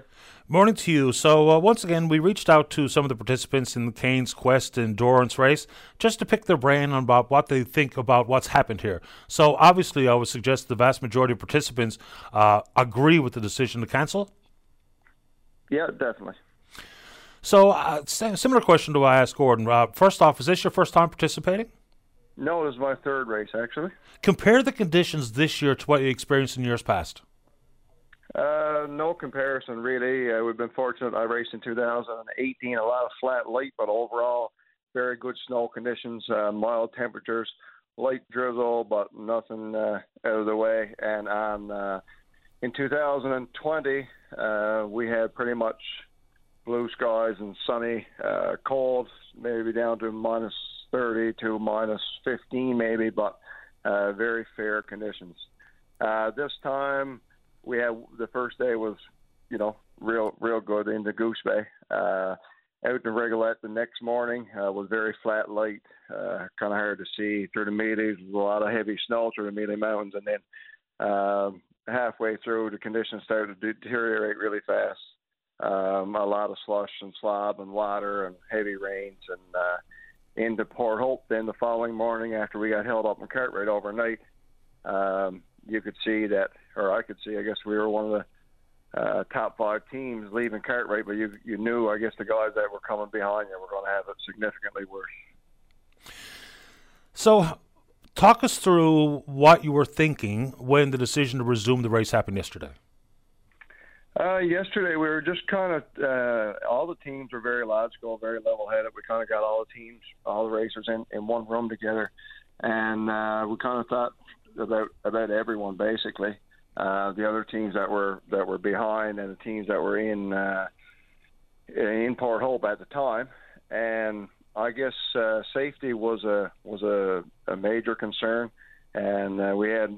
Um, I guess from from a the race standpoint, uh, we had a, an option to go to Northwest River and go from Northwest River back to Labrador City, but we didn't feel that it was any way to make the race fair. Uh, the teams that were three or four hours behind basically wouldn't have any time to catch up. So so the leading teams would have been able to coast say their way to to Labrador City, and the guys that were three or four hours wouldn't have enough time to make uh, to make up any any time to win that race. So we were kind of looking at it from that standpoint. And then in the event that the weather turned cold uh, and and teams were wet and had any trouble, I guess, with their snowmobiles or stuck or anything like that, uh, then the chopper wouldn't have any way to uh, access the people, and you know could turn for a very uh, bad situation. What do you think this does to the status of the race and people's willingness to participate? If they think that maybe the decision was so fatally flawed that the issue, like the uh, the Finnish guy having to swim to shore, was inevitable. Um, I mean, I, I wouldn't want to be in in a, a uh, committee and have to make that decision. But ultimately, it was the racers' decision. Uh, I feel that the committee did a great job in putting it on the racers and, okay. allowing those teams uh, to to make that decision amongst amongst themselves. I mean, it is a world class race, and and they have like uh, audience, I guess, from from all over the world. Um, but they did, I guess, leave it up to the racers to make the ultimate decision. Um, and I do think that the previous years, you kind of get two good years back to back. Uh, teams start to think, and outside people uh, seem to think it's you know a fast ride around Labrador. But uh, we've certainly seen this time that conditions that you can handle, um, and I guess you have to know your own limits and, and when it's time to uh, to turn to your survival and, and forget the race. Um, I definitely think people will take a, a second look and uh, at, at what what the conditions they can come into um, I guess during the race, you know, you don't know what Mother Nature is going to throw at you. And the other thing with the uh, about the Finnish guy having to to swim the shore, I think it should be known. I guess uh, you know, obviously very unfortunate for him, uh, but I guess to the locals that is known to be uh, a bad section and open for most of the winter. Uh, so I guess uh, it was nothing new or nothing strange to to the local guys uh, you know that that was not froze over. I mean, we are, uh, you know, come to open water in a lot of more sections of of Labrador, and you just, I guess, know to avoid. Uh, but you know, given the conditions with the water and not being able to follow other guys' tracks, and in the dark and everything else, I mean, it don't. You know, uh, when you're looking at a line in your GPS, you don't be a line going a hundred or two hundred yards off course have what kind of stories are you hearing about the amount of time and the uh, maybe a stoking of fear for some of the racers that waited hours to be rescued. And I know the Finnish team say that uh, their incident happened in the dark. It was light by the time they saw the snowmobiles coming to rescue them. What kind of stories are you hearing? Yeah, well, I mean, we were in Port Hope. You kind of hear all all the mixed stories, but uh, I guess uh, what the public don't don't realize are the conditions. I mean, uh, you know, you you kind of got to think about your own safety. Uh, um, the the helicopters, I guess, weren't able to fly or very unlikely able to fly. And then uh, when when it comes to uh, you know arranging a group of people to go in the dark and you're pretty much uh, driving your snowmobiles uh, full throttle. I'll say, you know, even to access these these points, uh, is is not an easy decision to make. Absolutely not. No, of course not. And uh, I'm glad I asked you about the decision making process because if it really boiled down to the fact that the racers decided to continue, hopefully that takes you know, I, am sure Chris Lacey feels like he's under fire here this morning, oh, and definitely. a lot of the folks in the area that weren't even involved just sharing pictures with me about the conditions, and it looked like pretty treacherous conditions for a snowmobile race. All the barren terrain and the open water, and you know maybe some of the local knowledge helped people steer clear of some notoriously dangerous spots. But not everyone in the race is a local, you know, including the boys from Finland. Uh, Blair, I'll yeah, give you that last word before we say goodbye this morning. No, uh, definitely. Uh, thanks for calling. Like I said, it was nice to, to you know, because uh, you get going from one uh, one comment to the next and, and whatever. But I, I think they handled it well uh, overall. Like I said, it came down to the racers' decision. Um, and, and yes, for, for sure, Chris is, is under par, and the whole committee. I would say it's a big event, a lot of money, a lot of time invested into it. But uh, at the end of the day, uh, uh, safety, I guess, is, is the ultimate. Uh, role here. In some places were impassable or kind of made the route. Uh, you know, they, they did provide us with three options, and and uh, and we took some time with the, as the as the racers to, uh, I guess, analyze the decision and kind of counteract with uh, with what they came with us. And uh, and all the I must say all the 13 teams that were in Port Hope all all, all agreed. Well. I really appreciate you making time. Like I said to Gordon, I'm glad you're dry and safe and sound to join us this morning. Thanks for this, Blair. Yeah, no worries. Thank you. Take care. Bye bye. Yeah, we thought as opposed to, you know, letting the rumor mill drive it, maybe talk to some participants to exactly what went down, how the decisions were made, stories they're hearing, because they're the ones that are on the ground, or I guess on the ground. Uh, let's take a break. When we come back, we're talking long term care. Don't go away. Weekday mornings from 5:30 to 9. Jumpstart your day with Jerry Lynn Mackey and Ben Murphy. Newsmakers, traffic, weather, and more during your VOCM morning show.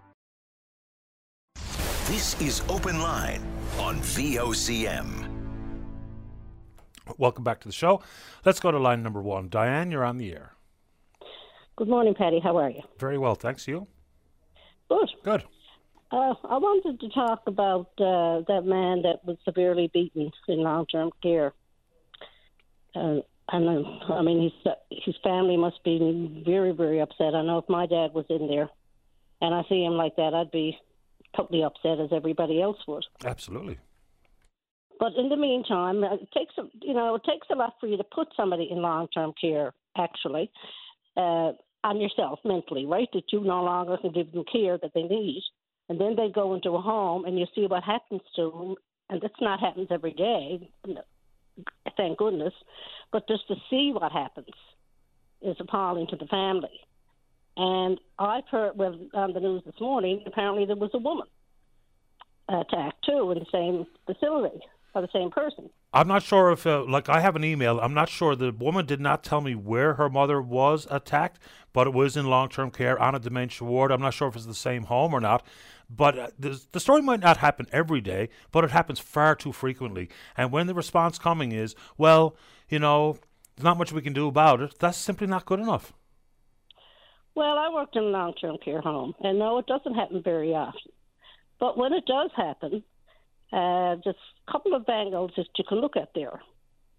Uh, one thing, the, fam- the, family doesn't always agree with the staff and, or the doctor on what way to treat this person. Uh, the person that I that we dealt with uh, didn't know what they were doing, and did beat up somebody, but we ended up getting the doctor who reluctantly, but we convinced him he had to because he was he was a, he was a wanderer too um, to to medicate him, give him something to keep him calm, not not to knock him out. And the daughter, the daughter of the man who was going around hitting people, she insisted herself. She said, "No, I don't want my dad going around beating up people. Give him something." She don't want to see him knocked out. But sometimes, uh, I mean, you can't take that point. The only other thing, I mean, you can't even take him and put him in the Waterford because it's not fair to him. So, as someone who has worked in the setting, and of course I have not, so are you saying that if someone is a wanderer or someone who maybe has had some violent outburst, th- what's what's the go-to? Because there's going to be disagreements between folks who are the actual staff and maybe the family members. So was the go-to medication, or what did it take for someone to be in restraints? Not to suggest that that's that even sounds terrible coming out of my mouth, but explain to us how we arrive at decisions in these settings for medication and or for restraints. Restraints um, came out of the thing as far well when I was working. Uh, they decided to go against restraints, and we used to use straps, you know, and lock it. But they decided to go totally against that because it only made the patient worse. Worse how? He wanted to get up. Worse because uh, he couldn't get up and walk, and then he was screaming and shouting and language, and it was just an upset to the whole unit. Okay, that and makes sense. I mean, that's torturous for somebody. Can you imagine being strapped down? I can't. No, and, and and really, when you think about it, this person is not well to begin with. And if you were strapped down because you had to uh, have shock treatment, they used to do that years ago, but they don't do do that now. But that's what they used to do. But you knew what was going to happen, and Mm-hmm. it was only for a minute. But to be at be strapped down all day, no. They took the restraints off and said no. And what they did do was basically some sometimes we could manage to put them in a jerry chair uh, with um, a table that locked in and give them things to do, different things to do to occupy their time and their mind as a distraction. And then, of course, if they got annoyed with that and upset and wanted to get out, well, then we'd have to give them something to quieten them down. Mm-hmm. And that's the only solution. A lot of people don't agree with it, but I mean, you don't have to, like I said, give them something to put them out cold. Or you just give them something to relax them and just let them go because it is a wandering unit. Did you work on a dementia ward? Yes. Okay, so what kind of security measures are in place? Is it just a matter of the staff keeping an eye on the residents, or are there other protocols in place that we can ensure people are protected from whether it be themselves or others? Well, we had a, a new wandering unit, and thankfully, it was made just for dementia. It was it was made in um, a circle. The desk and stuff was in the middle, and people could wander around and around without hitting, as uh, the old saying goes, a brick wall. And that that helped because some some of the patients did not, the residents did not realize uh, that they could turn around, so they could keep walking and walking until they got tired, and then we'd guide them to the to their bed. But at the nursing station, we had cameras. We had, uh, you know, not cameras, um, screens that you could see every part of the unit. So we knew if there was something going down on whatever side, and there was always somebody in to monitor the, the screens. And that was a very good. That was a big help. No doubt. Uh, are the patients' rooms locked at night? You know, not strapping them down, but the doors locked so that the, someone can't come in while they're asleep, which I think was the case for that poor gentleman last week. No, Okay. no, we never we never locked anybody in their room. I suppose that's got an issue with egress, just in case there's a fire or something. I suppose as well. Well, you wouldn't get you wouldn't be able to Paddy get around to everybody's room and and, and unlock the door. Totally understand. Yeah, that's what I meant by you No, know, just in case there's emergency. Yeah, there's only two staff on in the nighttime, hmm and we used to have to take our break on the unit because of shortage of staff, and that was years ago. And we weren't allowed off the floor. How long ago were you working on one of these wards? Uh, about 20 years. Okay. Well, About 20 years. seems like there's some uh, lingering issues, obviously, and I've got some questions regarding long-term care, of course, for the minister when it comes on after the news. Uh, a variety of things inside of long-term care, safety, and the percentage of residents in this province in, in restraints, and the percentage of residents in this province uh, taking antipsychotic drugs compared to the national average. There's so much to understand inside those numbers, so we'll see if the minister has I can shed some light on it. I appreciate your time, Diane. Anything else you want to talk about?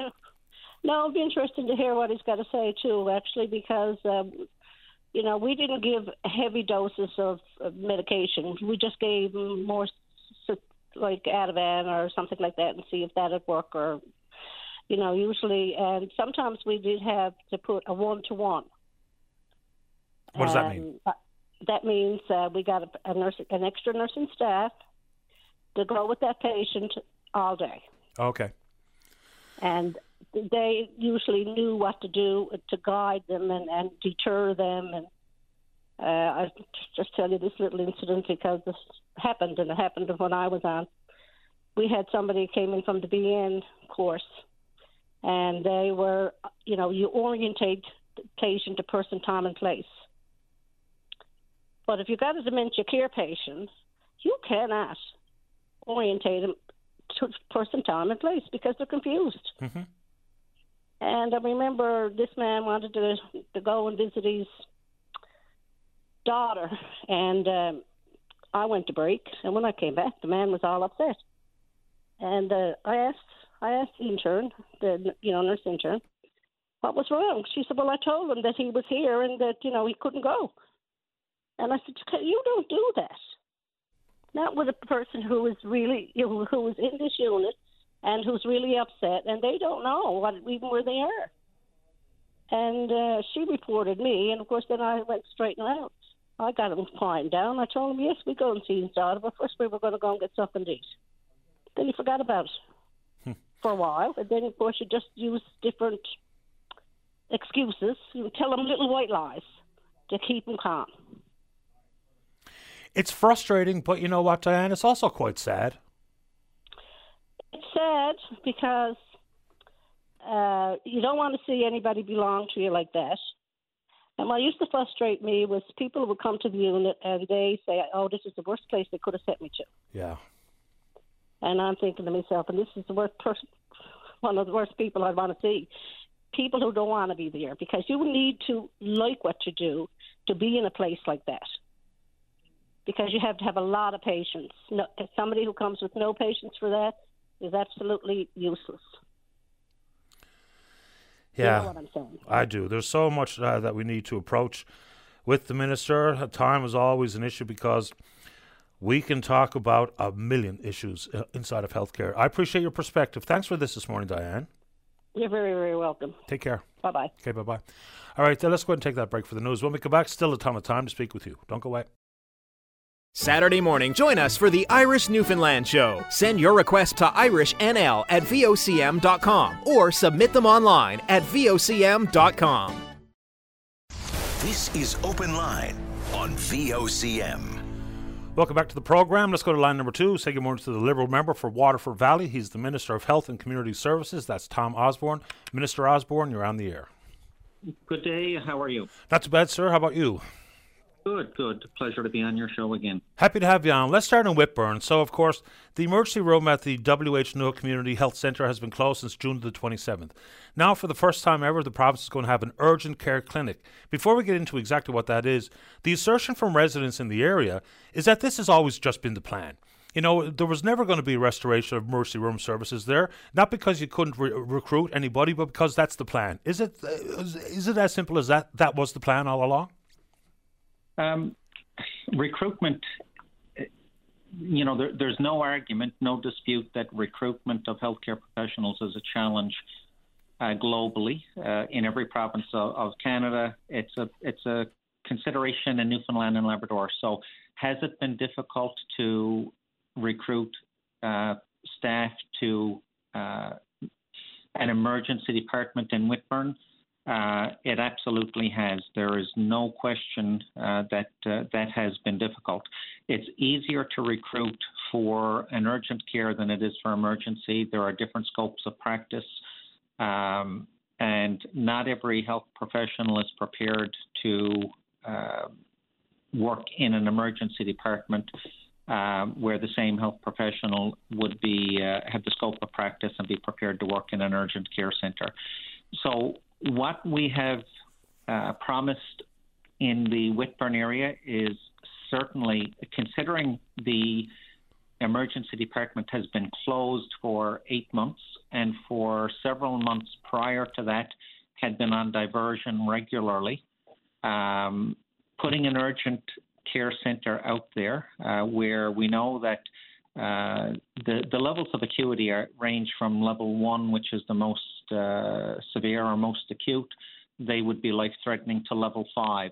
Uh, more than 80% of what was serviced in the emergency department in Whitbourne prior to diversion would have been level four and five. When you include level three, which an urgent care center can deal with uh, many level threes, uh, perhaps not all, but many of them, you're well over 90%. So an urgent care center can deal with, you know, certainly between 80 and 90% of whatever was dealt with at the emergency department previously. Um, it will be open uh, starting next Monday, three days a week uh, from 8 to 4. Uh, that is what Eastern Health have been able to recruit uh, to the area.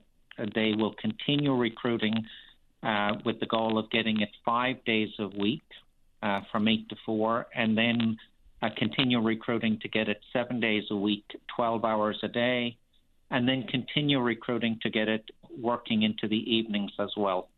Um, you know, at this stage, nobody is saying that uh, emergency services will not return to Whitbourne, but while we are in a healthcare uh, uh, situation where we have a, a, shortage of healthcare workers globally and recruitment is a problem, this at least gets the centre reopened and provide service to the vast majority of cases that would be seen. So uh, let's go. I'll grant that recruiting is very difficult across the country around the world. So we'll leave that there because I think people understand that to be true. So to clarify, it wasn't just always the long term strategy, the plan to remove ER services from Whitbourne, as opposed to just putting in urgent care because that's a stopgap measure or what people call a band aid, possibly. So, is was it always the plan to take emergency services out of Whitbourne? No, it was not always the plan, uh, Paddy. I okay. think, um, you know, looking to provide uh, recruitment for the Whitbourne Centre has been ongoing. Um, and the challenge of recruiting for the emergency department in Whitbourne, um, you know, some time ago, uh, the department and Eastern Health had looked to what other alternatives can we provide to residents in the area to ensure that at least their uh, centre is reopened on a regular and uh, predictable basis. And doing this model uh, today gets the center reopened and gives us the ability. As I said, it is easier to recruit for an urgent care center than it is for an emergency department uh, because there are different scopes of practice.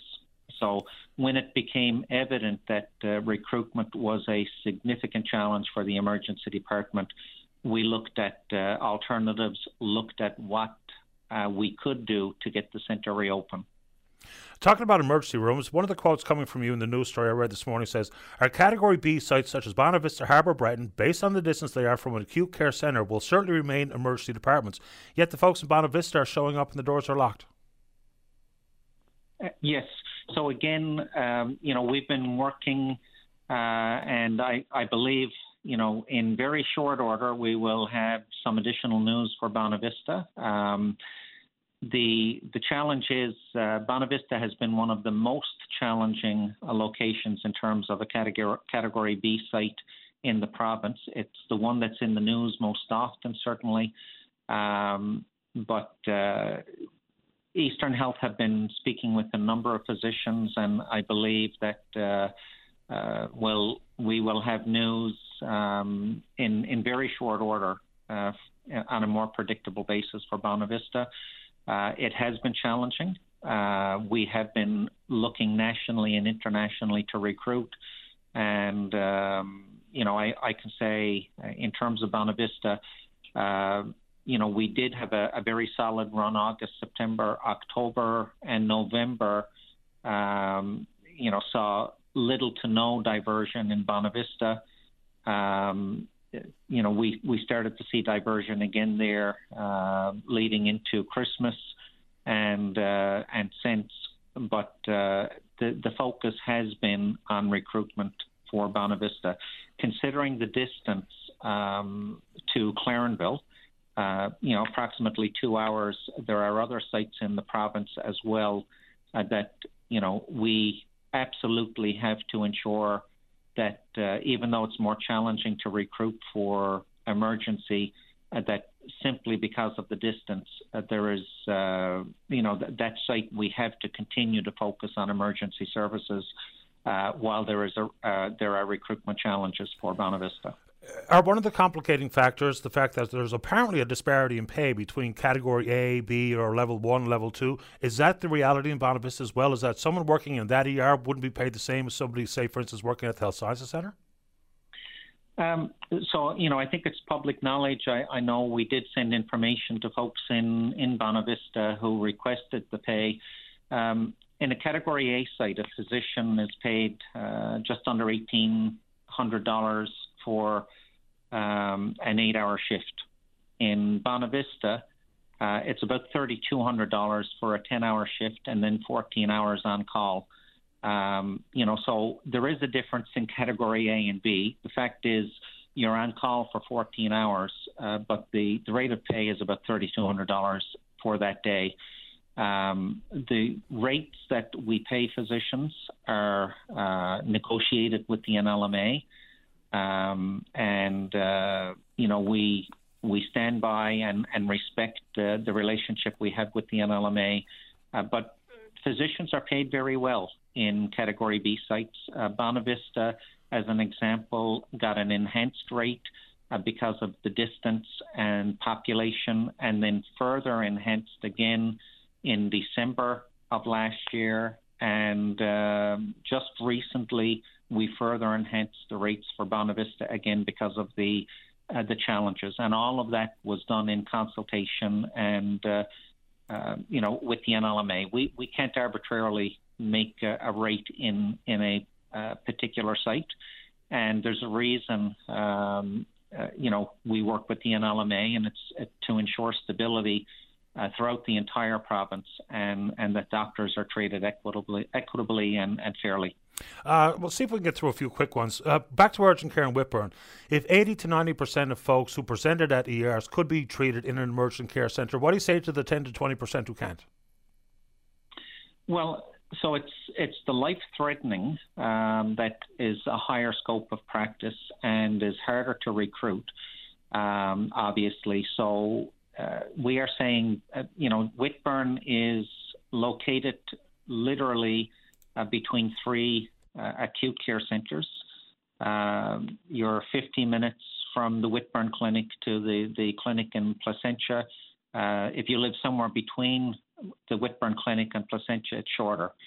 Uh, you're about the same distance from Whitbourne to Carbonear, and again, if you live somewhere between the Whitbourne Clinic and Carbonear, it's it's closer than that, and and similarly for St John's. So if it's life threatening, um, we you know we ask people first of all, you know. Uh, there is 811. Uh, there is also um, 911 we have Eastern Health has taken over the ambulance services now in the Whitbourne area. The ambulance services are staffed by both advanced care paramedic and uh, uh, primary care paramedic.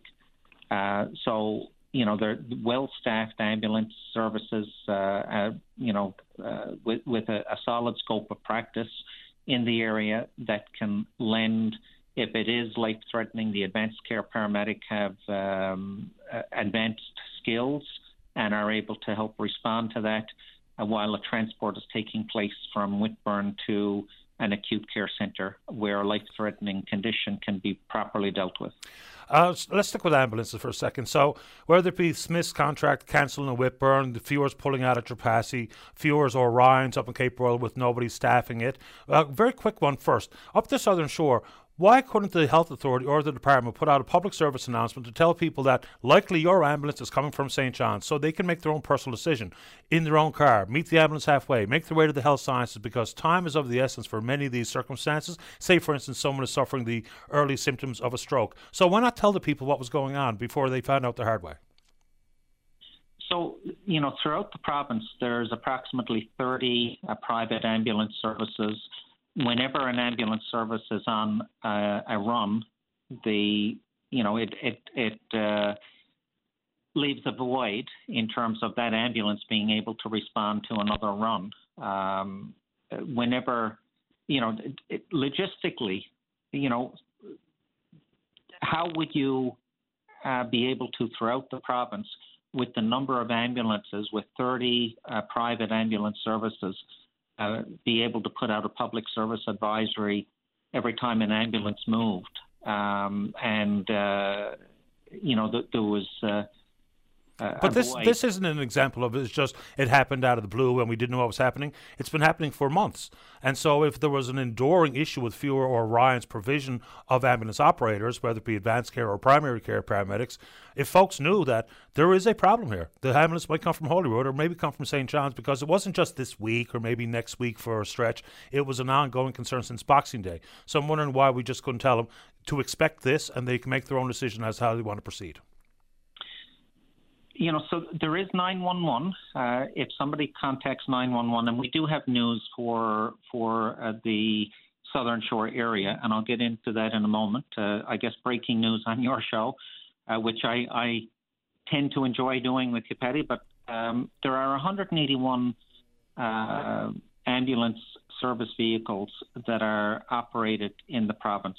You know, the expectation of being able to say uh, that an ambulance is uh, is moving uh, or put out a public service advisory, I don't.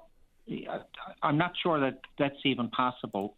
Uh, but the the service in has been living uh, up to the contract provisions in that area. Uh, there is mutual aid if the ambulance is not available.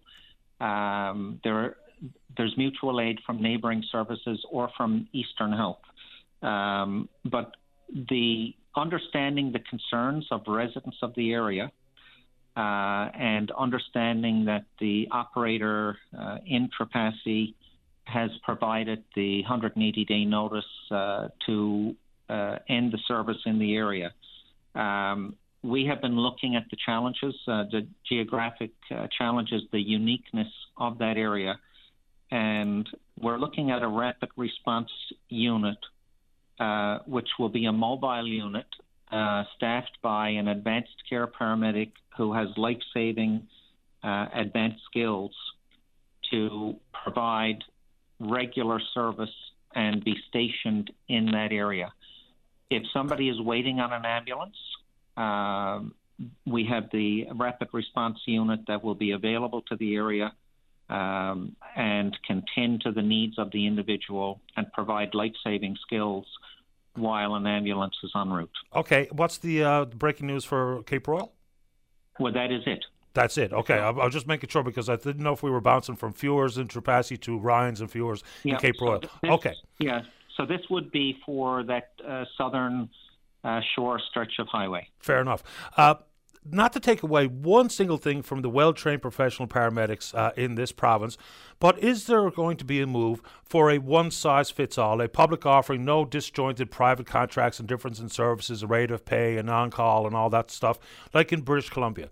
The province runs it in its entirety. So there's a level playing field across the board, and the regional health authorities would be responsible in full, not to monitor contractual obligations with the private sector, but to offer ambulance services, ground and air, under one entity. Is that a plan coming in this province? So, what I can say there is under the health accord, uh, they call for an integration of uh, ambulance services, looking at road ambulance, uh, rotary wing, and fixed wing uh, services the uh, government has been focused on that. Uh, the the new provincial health authority uh, and the uh, the regional health authorities have been working with government to look at what integration looks like. At this particular stage, uh, government's review of that health accord recommendation uh, is under active consideration. we are actively working on what that would look like, but it would be premature uh, to announce uh, any decision on what that is going to look like until we are uh, more ready to indicate what it's going to look like. Uh, but it is being worked on, and uh, models in other jurisdictions are being reviewed uh, so that we can look at best practices and put in place the best possible system for Newfoundland and Labrador. We've heard some terrible stories coming from long term care in the recent past acts of violence, patients being badly beaten. So, You know, there's a lot to discuss inside this long term care, and personal care review. I just want to throw a couple of stats at you, see how you're going to incorporate these into your review. And then you can speak to separation of couples or whatever you see fit. Use of physical restraints in long term care in this province 14.2 resident, 14.2% of residents are in restraints. The Canadian national average is 6.5. Then you move off into antipsychotic drug use. In this province, 38.3% are receiving an antipsychotic drug. Canadian national average 21.9. How do you factor that in to understand why we're so different than the rest of the country to begin with, and then we can talk about separation and violence and what have you. What about those numbers? So there are a number of issues. Um, I, you know, I would say issues, concerns, um, concerns that have been highlighted recently in terms of how residents are, are um, uh, treated in in isolated cases, but uh, nonetheless uh, unacceptable uh, cases. If there's one case, even though it's isolated, it is one case too many. So the review of personal care and long-term care in the province uh, is designed. Uh, it is an expert advisory committee um, that is put together. Uh, people who are well uh, trained and, and have a, a very solid understanding uh, of long-term care. Um, we've had communication from the seniors advocate as well, and looking at uh, putting in place a, I guess, uh, an advisory group uh, to that group of people with lived experience, and, and that is something that uh, we are looking at in the department as well. But this okay. advisory committee will provide advice on all of these issues uh, on how we can provide the best service to residents and the best working environment to the healthcare professionals that work within the system. Uh, be- before that review report is uh, produced, is there going to be some move made on the separation of couples entering into different levels of care? Yes, there will. So the review will give us long term answers. Uh, the challenge, if there's a shortage of long term care beds and you've got somebody with higher acuity need, um, in order to keep spouses together, you're putting somebody with lower acuity into a bed that there's a, a very solid demand for higher acuity need. That's the challenge. And so, does that so, mean we simply have to uh, manage uh, admission eligibility rules to ensure that couples are not separated, similar to what they've done by legislation in Nova Scotia? So, I'll talk about Nova Scotia for a moment as well. Uh, but to answer your question directly, um, looking at admission uh, criteria is part of the answer. Uh, the longer term uh, response and answer to this will be provided by the committee. There is a shorter term response uh, that we are working on within the department. Um, I absolutely want to resolve the issue of spousal uh, separation. Uh, I've used the example of my parents who are married more than 60 years. I would not be happy with one of my parents needing long term care and the other uh, of my parent being separated from them after spending an entire lifetime together. I want to get okay. this resolved. In the short term, we are looking at uh, how we can resolve it in the short term while we're waiting for, um, you know, a very methodical plan on long-term solution. Um, in regards to Nova Scotia, I think we can do better in this province. Uh, I know the opposition use Nova Scotia frequently, but every time they do, we, we investigate Nova Scotia and find out we can do better. In Nova Scotia, they have legislation around this. It doesn't mean that spouses live in the same facility or in the same room. It means that they locate one spouse in a facility close to another spouse. That's, That's right. Still spousal separation, in my opinion. Yeah, they they still do indeed uh, have some eligibility management adjustments that are in place uh, in addition to facilities close by. I'm way overdue, so hopefully this could be a, a, a short answer. How many uh, healthcare professionals have been recruited from Ireland or India? Uh, so we have a number of uh, healthcare professionals that we've made offers to in India. Has anybody um, accepted an offer yet? They have, yes. Uh, so now in India, for example, it is the immigration process. Um, it'll be another three months or so before we see the first of the Indian nurses arrive in Newfoundland and Labrador. Um, but yes, uh, we are seeing success. Do you have a, a, a, number of specific offers that have been made in Ireland or India? Uh, you know, remains to be seen how many will be accepted. But do you have a firm number from both of those countries? I not off the top of my head. Uh, we I know the department and uh, the Department of IPGS are working closely on all of these where um, immigration to the province uh, is one of the barriers. I'm working with the federal government, as are other health ministers across Canada, on lightening uh, the barriers for immigration, expediting uh, because of our need for healthcare professionals. Appreciate your time this morning, Minister.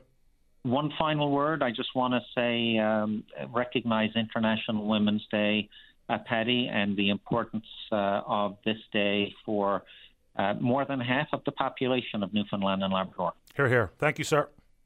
Thank you. Take care. Bye bye. It's Tom Osborne, Minister of Health Community Services. Take a break for the news. When we come back, Lucy, you're there to talk about windmills. Got plans for midnight? Bring your VOCM along with the best soundtrack for every night, anywhere. The VOCM All Night Show, midnight on your VOCM. This is Open Line on VOCM. Welcome back to the show. Let's go to line number one. Lucy, you're on the air. Hi, Paddy. How you doing? I'm doing okay, thank you. How about you? Oh, good. I'm um, actually really glad that you have this show because people can call in and you know freedom of speech. It's a pretty good thing. um, I wanted to talk about the windmills there a little bit. Um, I, uh, you know, I've been getting hearing buzz uh, from our Newfoundlanders about the uh, the windmills coming here, and uh, you know, I have heard quite a few concerns on the environmental factors. Um, just so I know what we're talking about, Lucy, windmills coming where in particular? Because there's a, a, variety of proposals. Uh, the windmills that are going to be taking up our lands here in Newfoundland. Anywhere in particular, or just in general? Just in general. Okay. Um, and uh, a few people are saying, well, at least we'll get electricity out of it, you know, so that'll be okay, clean energy. Um, it's my understanding that we're not getting any of the energy coming from them. Um, it's just uh, to me it's it's a concern about the the vast amount of our lands and our water that they're going to be using. Um, once constructed, um, I was told that the uh, the maintenance will just be approximately about 500 jobs uh, just for the maintenance. Um, the concerning is uh, there's several concerns. Basically, um, the marine life is one um, over in Denmark, they had uh, problems with the sound waves and stuff, and the whales, and the fish will migrate out, and the whales were coming up on the shore. You know. Um, One thing on that front, Lucy, those issues are absolutely real. But at this moment in time, there's no talk of uh, mimicking that potential problem because these windmills will be onshore versus offshore. Okay, and okay, what about yeah? I uh, what about the wildlife? Like my my my concern too. Like we got the moose, the birds, the bats, the bees, the bugs, everything all all you know works together. Um, basically, like what I'm wondering is, um, like you said, the question is what is in it for us? You know, that's a vast amount of land they're going to be using and our water and stuff. Like like as we the people like it's no good to protest. Like it sounds like the decision is already going to be going ahead. Like for my question is, us as Newfoundlanders, we, we value our lands, we value our our trees and our breathing air, and and and you know there's going to be oil coming down in our in our lands from that as well. But like my question is like as the people of Newfoundland, we the people, what can we do? Like protesting, I don't think is working very well. Like people are asking me, I said, I don't know what to say. I really don't know what to do about this. If you don't agree with it, it isn't it Newfoundland and Labrador's land? Isn't it our land? Like, like shouldn't we have a say or maybe put it put a a, a vote out or I don't know. Like I'm just asking you, like what do you think we should do because there are a lot of people who are very concerned about what are we getting back out of this. We're taking all of our lands, we're using the water. You know, until their costs are recovered, could take 12 to 15 years. We may get something back. That's not good enough. Yeah, I mean there is there are major opportunities in this world for the thirst for hydrogen, and there I think there's a semblance or the sense that there's a race to be in on the ground floor. Hopefully that doesn't lead to poor decision making because you know it's one thing to want to get there quickly quite another to do it properly. You know the concept of social license coming from one region or another whether it be out in botwood or on the port port peninsula i don't know how that gets factored in. The question that i've been asking and many people are frustrated with it but so be it is what's in it for us? Because Yeah. you know the water royalty doesn't kick in until capital costs are recovered which could include some fanciful bookkeeping and you know we do have to ask those questions. There are going to be jobs. There's no question. Like uh, even out in exploits where they propose 300 windmills, they're talking about th- uh, 2,000 construction jobs, 500 permanent. So there's no way that all 31 proposals are even really all that serious. I would suggest. So the 1.7 million hectares of crown land, it's not going to see windmills on all of it. I just would be absolutely shocked if that was the case. But there are some of these projects coming to a town to a town near you. It's going to happen. I'm pretty confident in saying that out loud. Now, there's a long way between what's in it for us for some jobs versus what is the leave behind uh, environmental concerns because they're real and no one can deny and, them. And, and and that's that's the thing that that's my concern. Like, are we going to be in a situation like Churchill Falls again? I mean, once this is done, we can't undo it. No, there can be some reclamation efforts made if and will this is going on, but I do think, you know, I don't know how you consult every single person on every single project through every single industry, but the provinces find This this. is a very ser- this is a very serious like. I think they're all serious though. Like a mine expansion is a serious issue. Uh, uh, putting another offshore production facility is a serious issue. You know the way we handle forestry is serious. So I don't think anything is. our they're not affecting our moose and our wildlife and our birds. Oh, yes, and they our are. Bees. Yeah, yeah, they not are. as much as cutting down all of our trees. 1.7 million hectares of land or whatever. I mean, that is a lot of trees that are going and a lot of wildlife going there. Yeah, but that that's it's not going to happen to that extent. I, I don't imagine. And there is going to be a balance between environmental concerns and environmental protections and the creation of jobs, which is something that I think even people in the certain regions where we hear really vocal pushback, there got to be some folks in those homes thinking, you know what, I could use a job. And this one looks like a good, uh, long-term, well-paying job that would be nice to see come to my region. Economics have to be factored in here at some point. How, what that metrics looks like, and where the balance lies, I don't really know. But I do think that ultimately people will be thirsty for jobs. But we can't just be, you know, lackluster about environmental protections and what it really means because it has to be a big part of the conversation. I don't think anyone disputes that. No, and and the amount of jobs, like like constructing is going to be a lot of jobs, but once the maintenance, I, I think I heard something something going to be five, like 500 jobs or something. I mean, so we're- going to give away our lands and and our trees and our water and all that. We don't know until their costs have been covered, recovered. Then we're like 12 to 15 years, and then you know, I just, I just, like you said, what is in it for us? And my question is, we as the people of Newfoundland and Labrador, what can we do? What? I, I don't know what the answer is, but there is something in it for us. Whether or not we maximize the possibilities or the potential for financial rewards, I don't know. I mean, I, I still do think that maybe a staggered royalty on water might have been a little bit better than waiting for the entirety of capital costs to be recovered. I don't know how. Absolutely. How did that decision even get made? Like that is ridiculous decision that I've ever heard in my life. That's just our resources. Yes, I know, but I I do think there's got to be some attention to whether or not people have something to do, a job, because some regions, if it isn't going to be like, for instance, out in Botwood, they seem to be really quite bullish on this. The mayor of the town, uh, Mayor Sceviour, says, you know, when Abitibi pulled out, the population of the of the community dropped in half, and consequently, long-term sustainability becomes a real, uh, clear and present question that needs to be addressed. So. Some people will lean entirely on jobs. Some people will lean on royalty. Some people will lean on environmental concerns. How you balance them all out to come out with a an appropriate decision is, I think, that's where the trick lies. And who, I'm glad it's not my responsibility, but we'll see where it goes because I do think some of these projects will absolutely go ahead. And in some form, it's going to be very good news for regions. But I appreciate your questions about the social license and what people can do. The protests uh, that happened in mainland, of course, the court injunction took them off site. People are filling out petitions and making their voices heard on this show and with their members and all the rest of it. So I guess it's the same sort of approach taken to a variety of other development questions in the past as to what people could or should be doing. I'll give you the final word, Lucy, before I go to the break.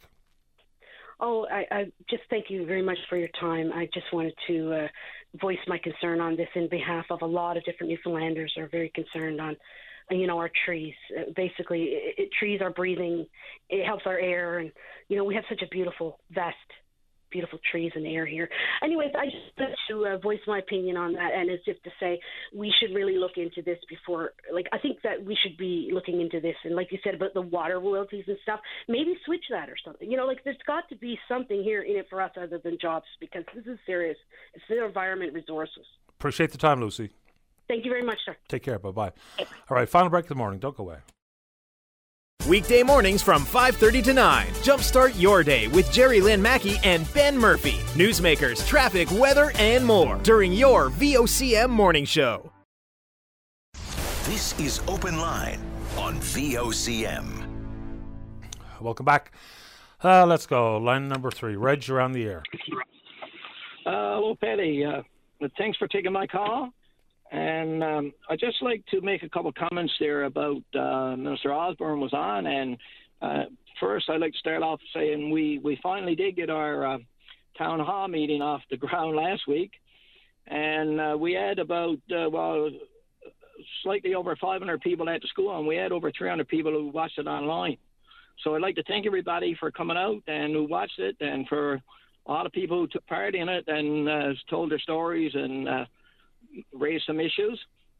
So I just listened to the, the minister on there talking about uh, the urgent care situation in, in Whitbourne. I mean, uh, so why don't why don't the minister uh, think that that wouldn't work in Bonavista when the, when the, days that the hospital is closed and the doors are locked? I mean, we have all staff in place there. We have nurses, nurse practitioners, everything. We don't have to recruit anybody. I mean, we could go into that uh, mo- uh, um, mode for for the days that is we're in lockdown. Uh, I mean, and that would, like he said, cover 80 or 90 percent of the patients who show uh, who present at the, the hospital, and the other people who present at the hospital. If if they need to be uh, ambulance to Clarenville, fine. And I mean, so this has been going on in our area uh, and with with staff there since uh, last summer. And he also he also re- referenced the fact that at Bonavista they're still concentrating on the ER, which is which is an excellent thing. And he but he keeps coming back to recruitment. Why is it why is recruitment the issue in Bonavista when we know we had three doctors all last summer willing to go to work in that ER? The question is not recruitment. The question is money and pay. And and he said that we are getting close to to have an equality in pay. But Paddy, we're not close, and we're not getting close. And until we close that gap, those those doctors are not going to sign. And I would I don't blame them, right? Why would they sign for less pay? Well, it's a question I asked him, and apparently that's not necessarily anything to do with the minister directly. It's a negotiation no. based on conversations and, and collective bargaining with the NLMA. Exactly. So why why is it that from July of last year, I brought this up uh, when I called before. From July of last year, uh, the the premier spoke that they would be be talking to the NLMA because that was where the issue was, and up until last year in November, we have an email from the NLMA where they state they did not have any contact. The government made no contact with them between July and November. So where's the negotiations that they were having? And you know, the first offer that was made to those three doctors was in December, the second week of December. The first offer was made, and that offer basically brought those doctors to about 70% of the pay they were going to get in Clarenville or in any uh, Category A site. So, I mean, why is there, why was there a five month wait period before there was even any uh, negotiations started?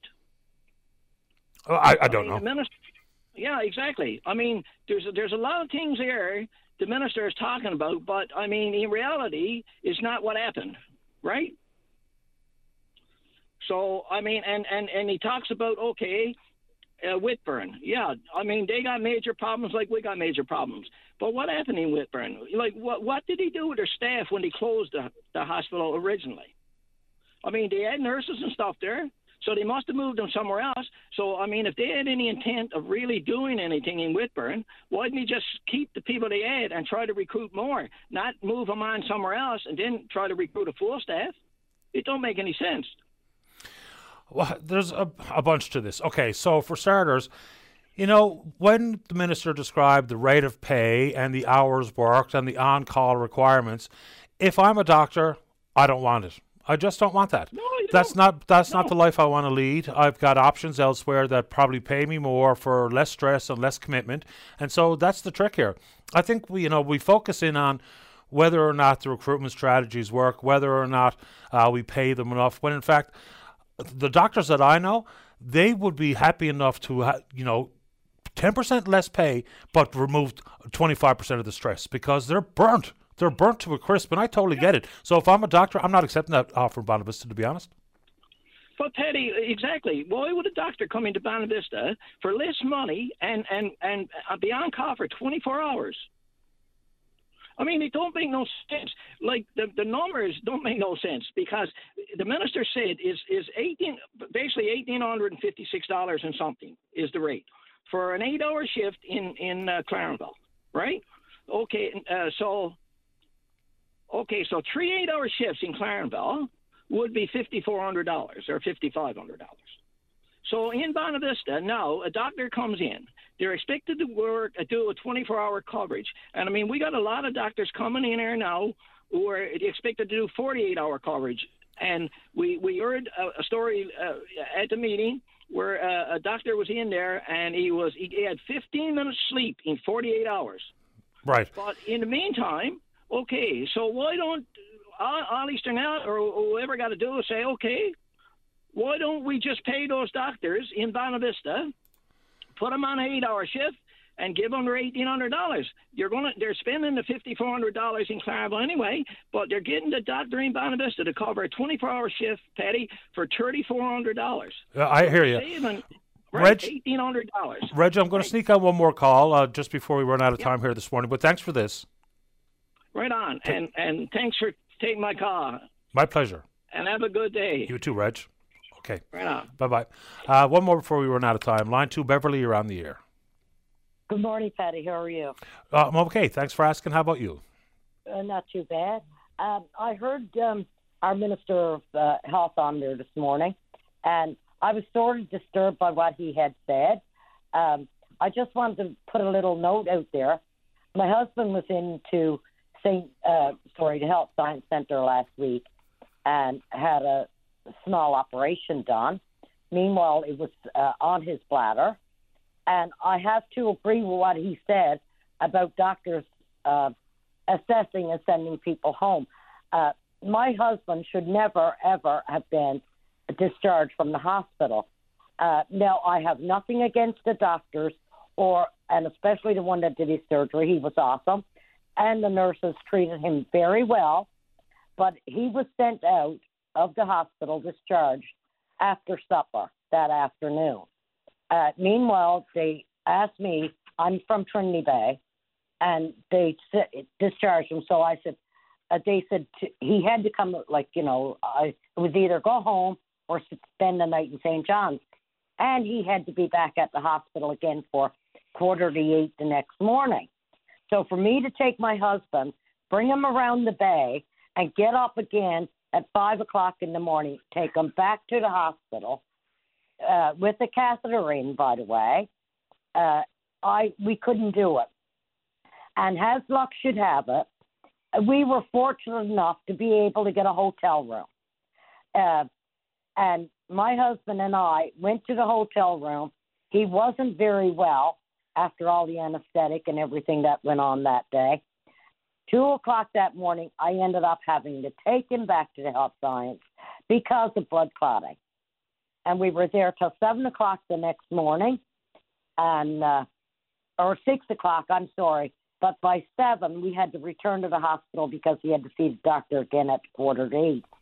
And the next morning, his catheter was still full. They still had to flush him because of blood clots. So, in my opinion, we are both seniors. Uh, it was unnecessary treatment when my husband could have stayed in the hospital, less anxiety for myself and my husband, plus the of getting him back and forth to the hospital. they're confusing stories. You know, I guess the pressures to turn over beds like you're turning over tables in a restaurant uh, has become part and parcel with, you know, triage and admissions and releases or. Yes. Uh, unfortunately, Beverly, we run out of time. We've got another few seconds if you'd like to add a final thought. I just want to say our health care has gone back so far, and I like to agree with what they're saying about Whitbourne Clinic being closed. It is atrocious, and I just wanted to get my message out there that there's many, many, many people like us, and I thank you for taking my call. And like I said, my husband should never have been discharged from the hospital. I hope he's doing okay. Thanks for your time. He is. Thank you so much for your time. My pleasure, Beverly. Yeah. Bye bye. Bye bye.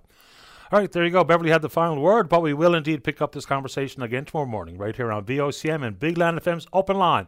On behalf of the producer, Fons King, I'm your host, Paddy Daly. Have yourself a safe, fun, happy day. Talk in the morning. Bye bye.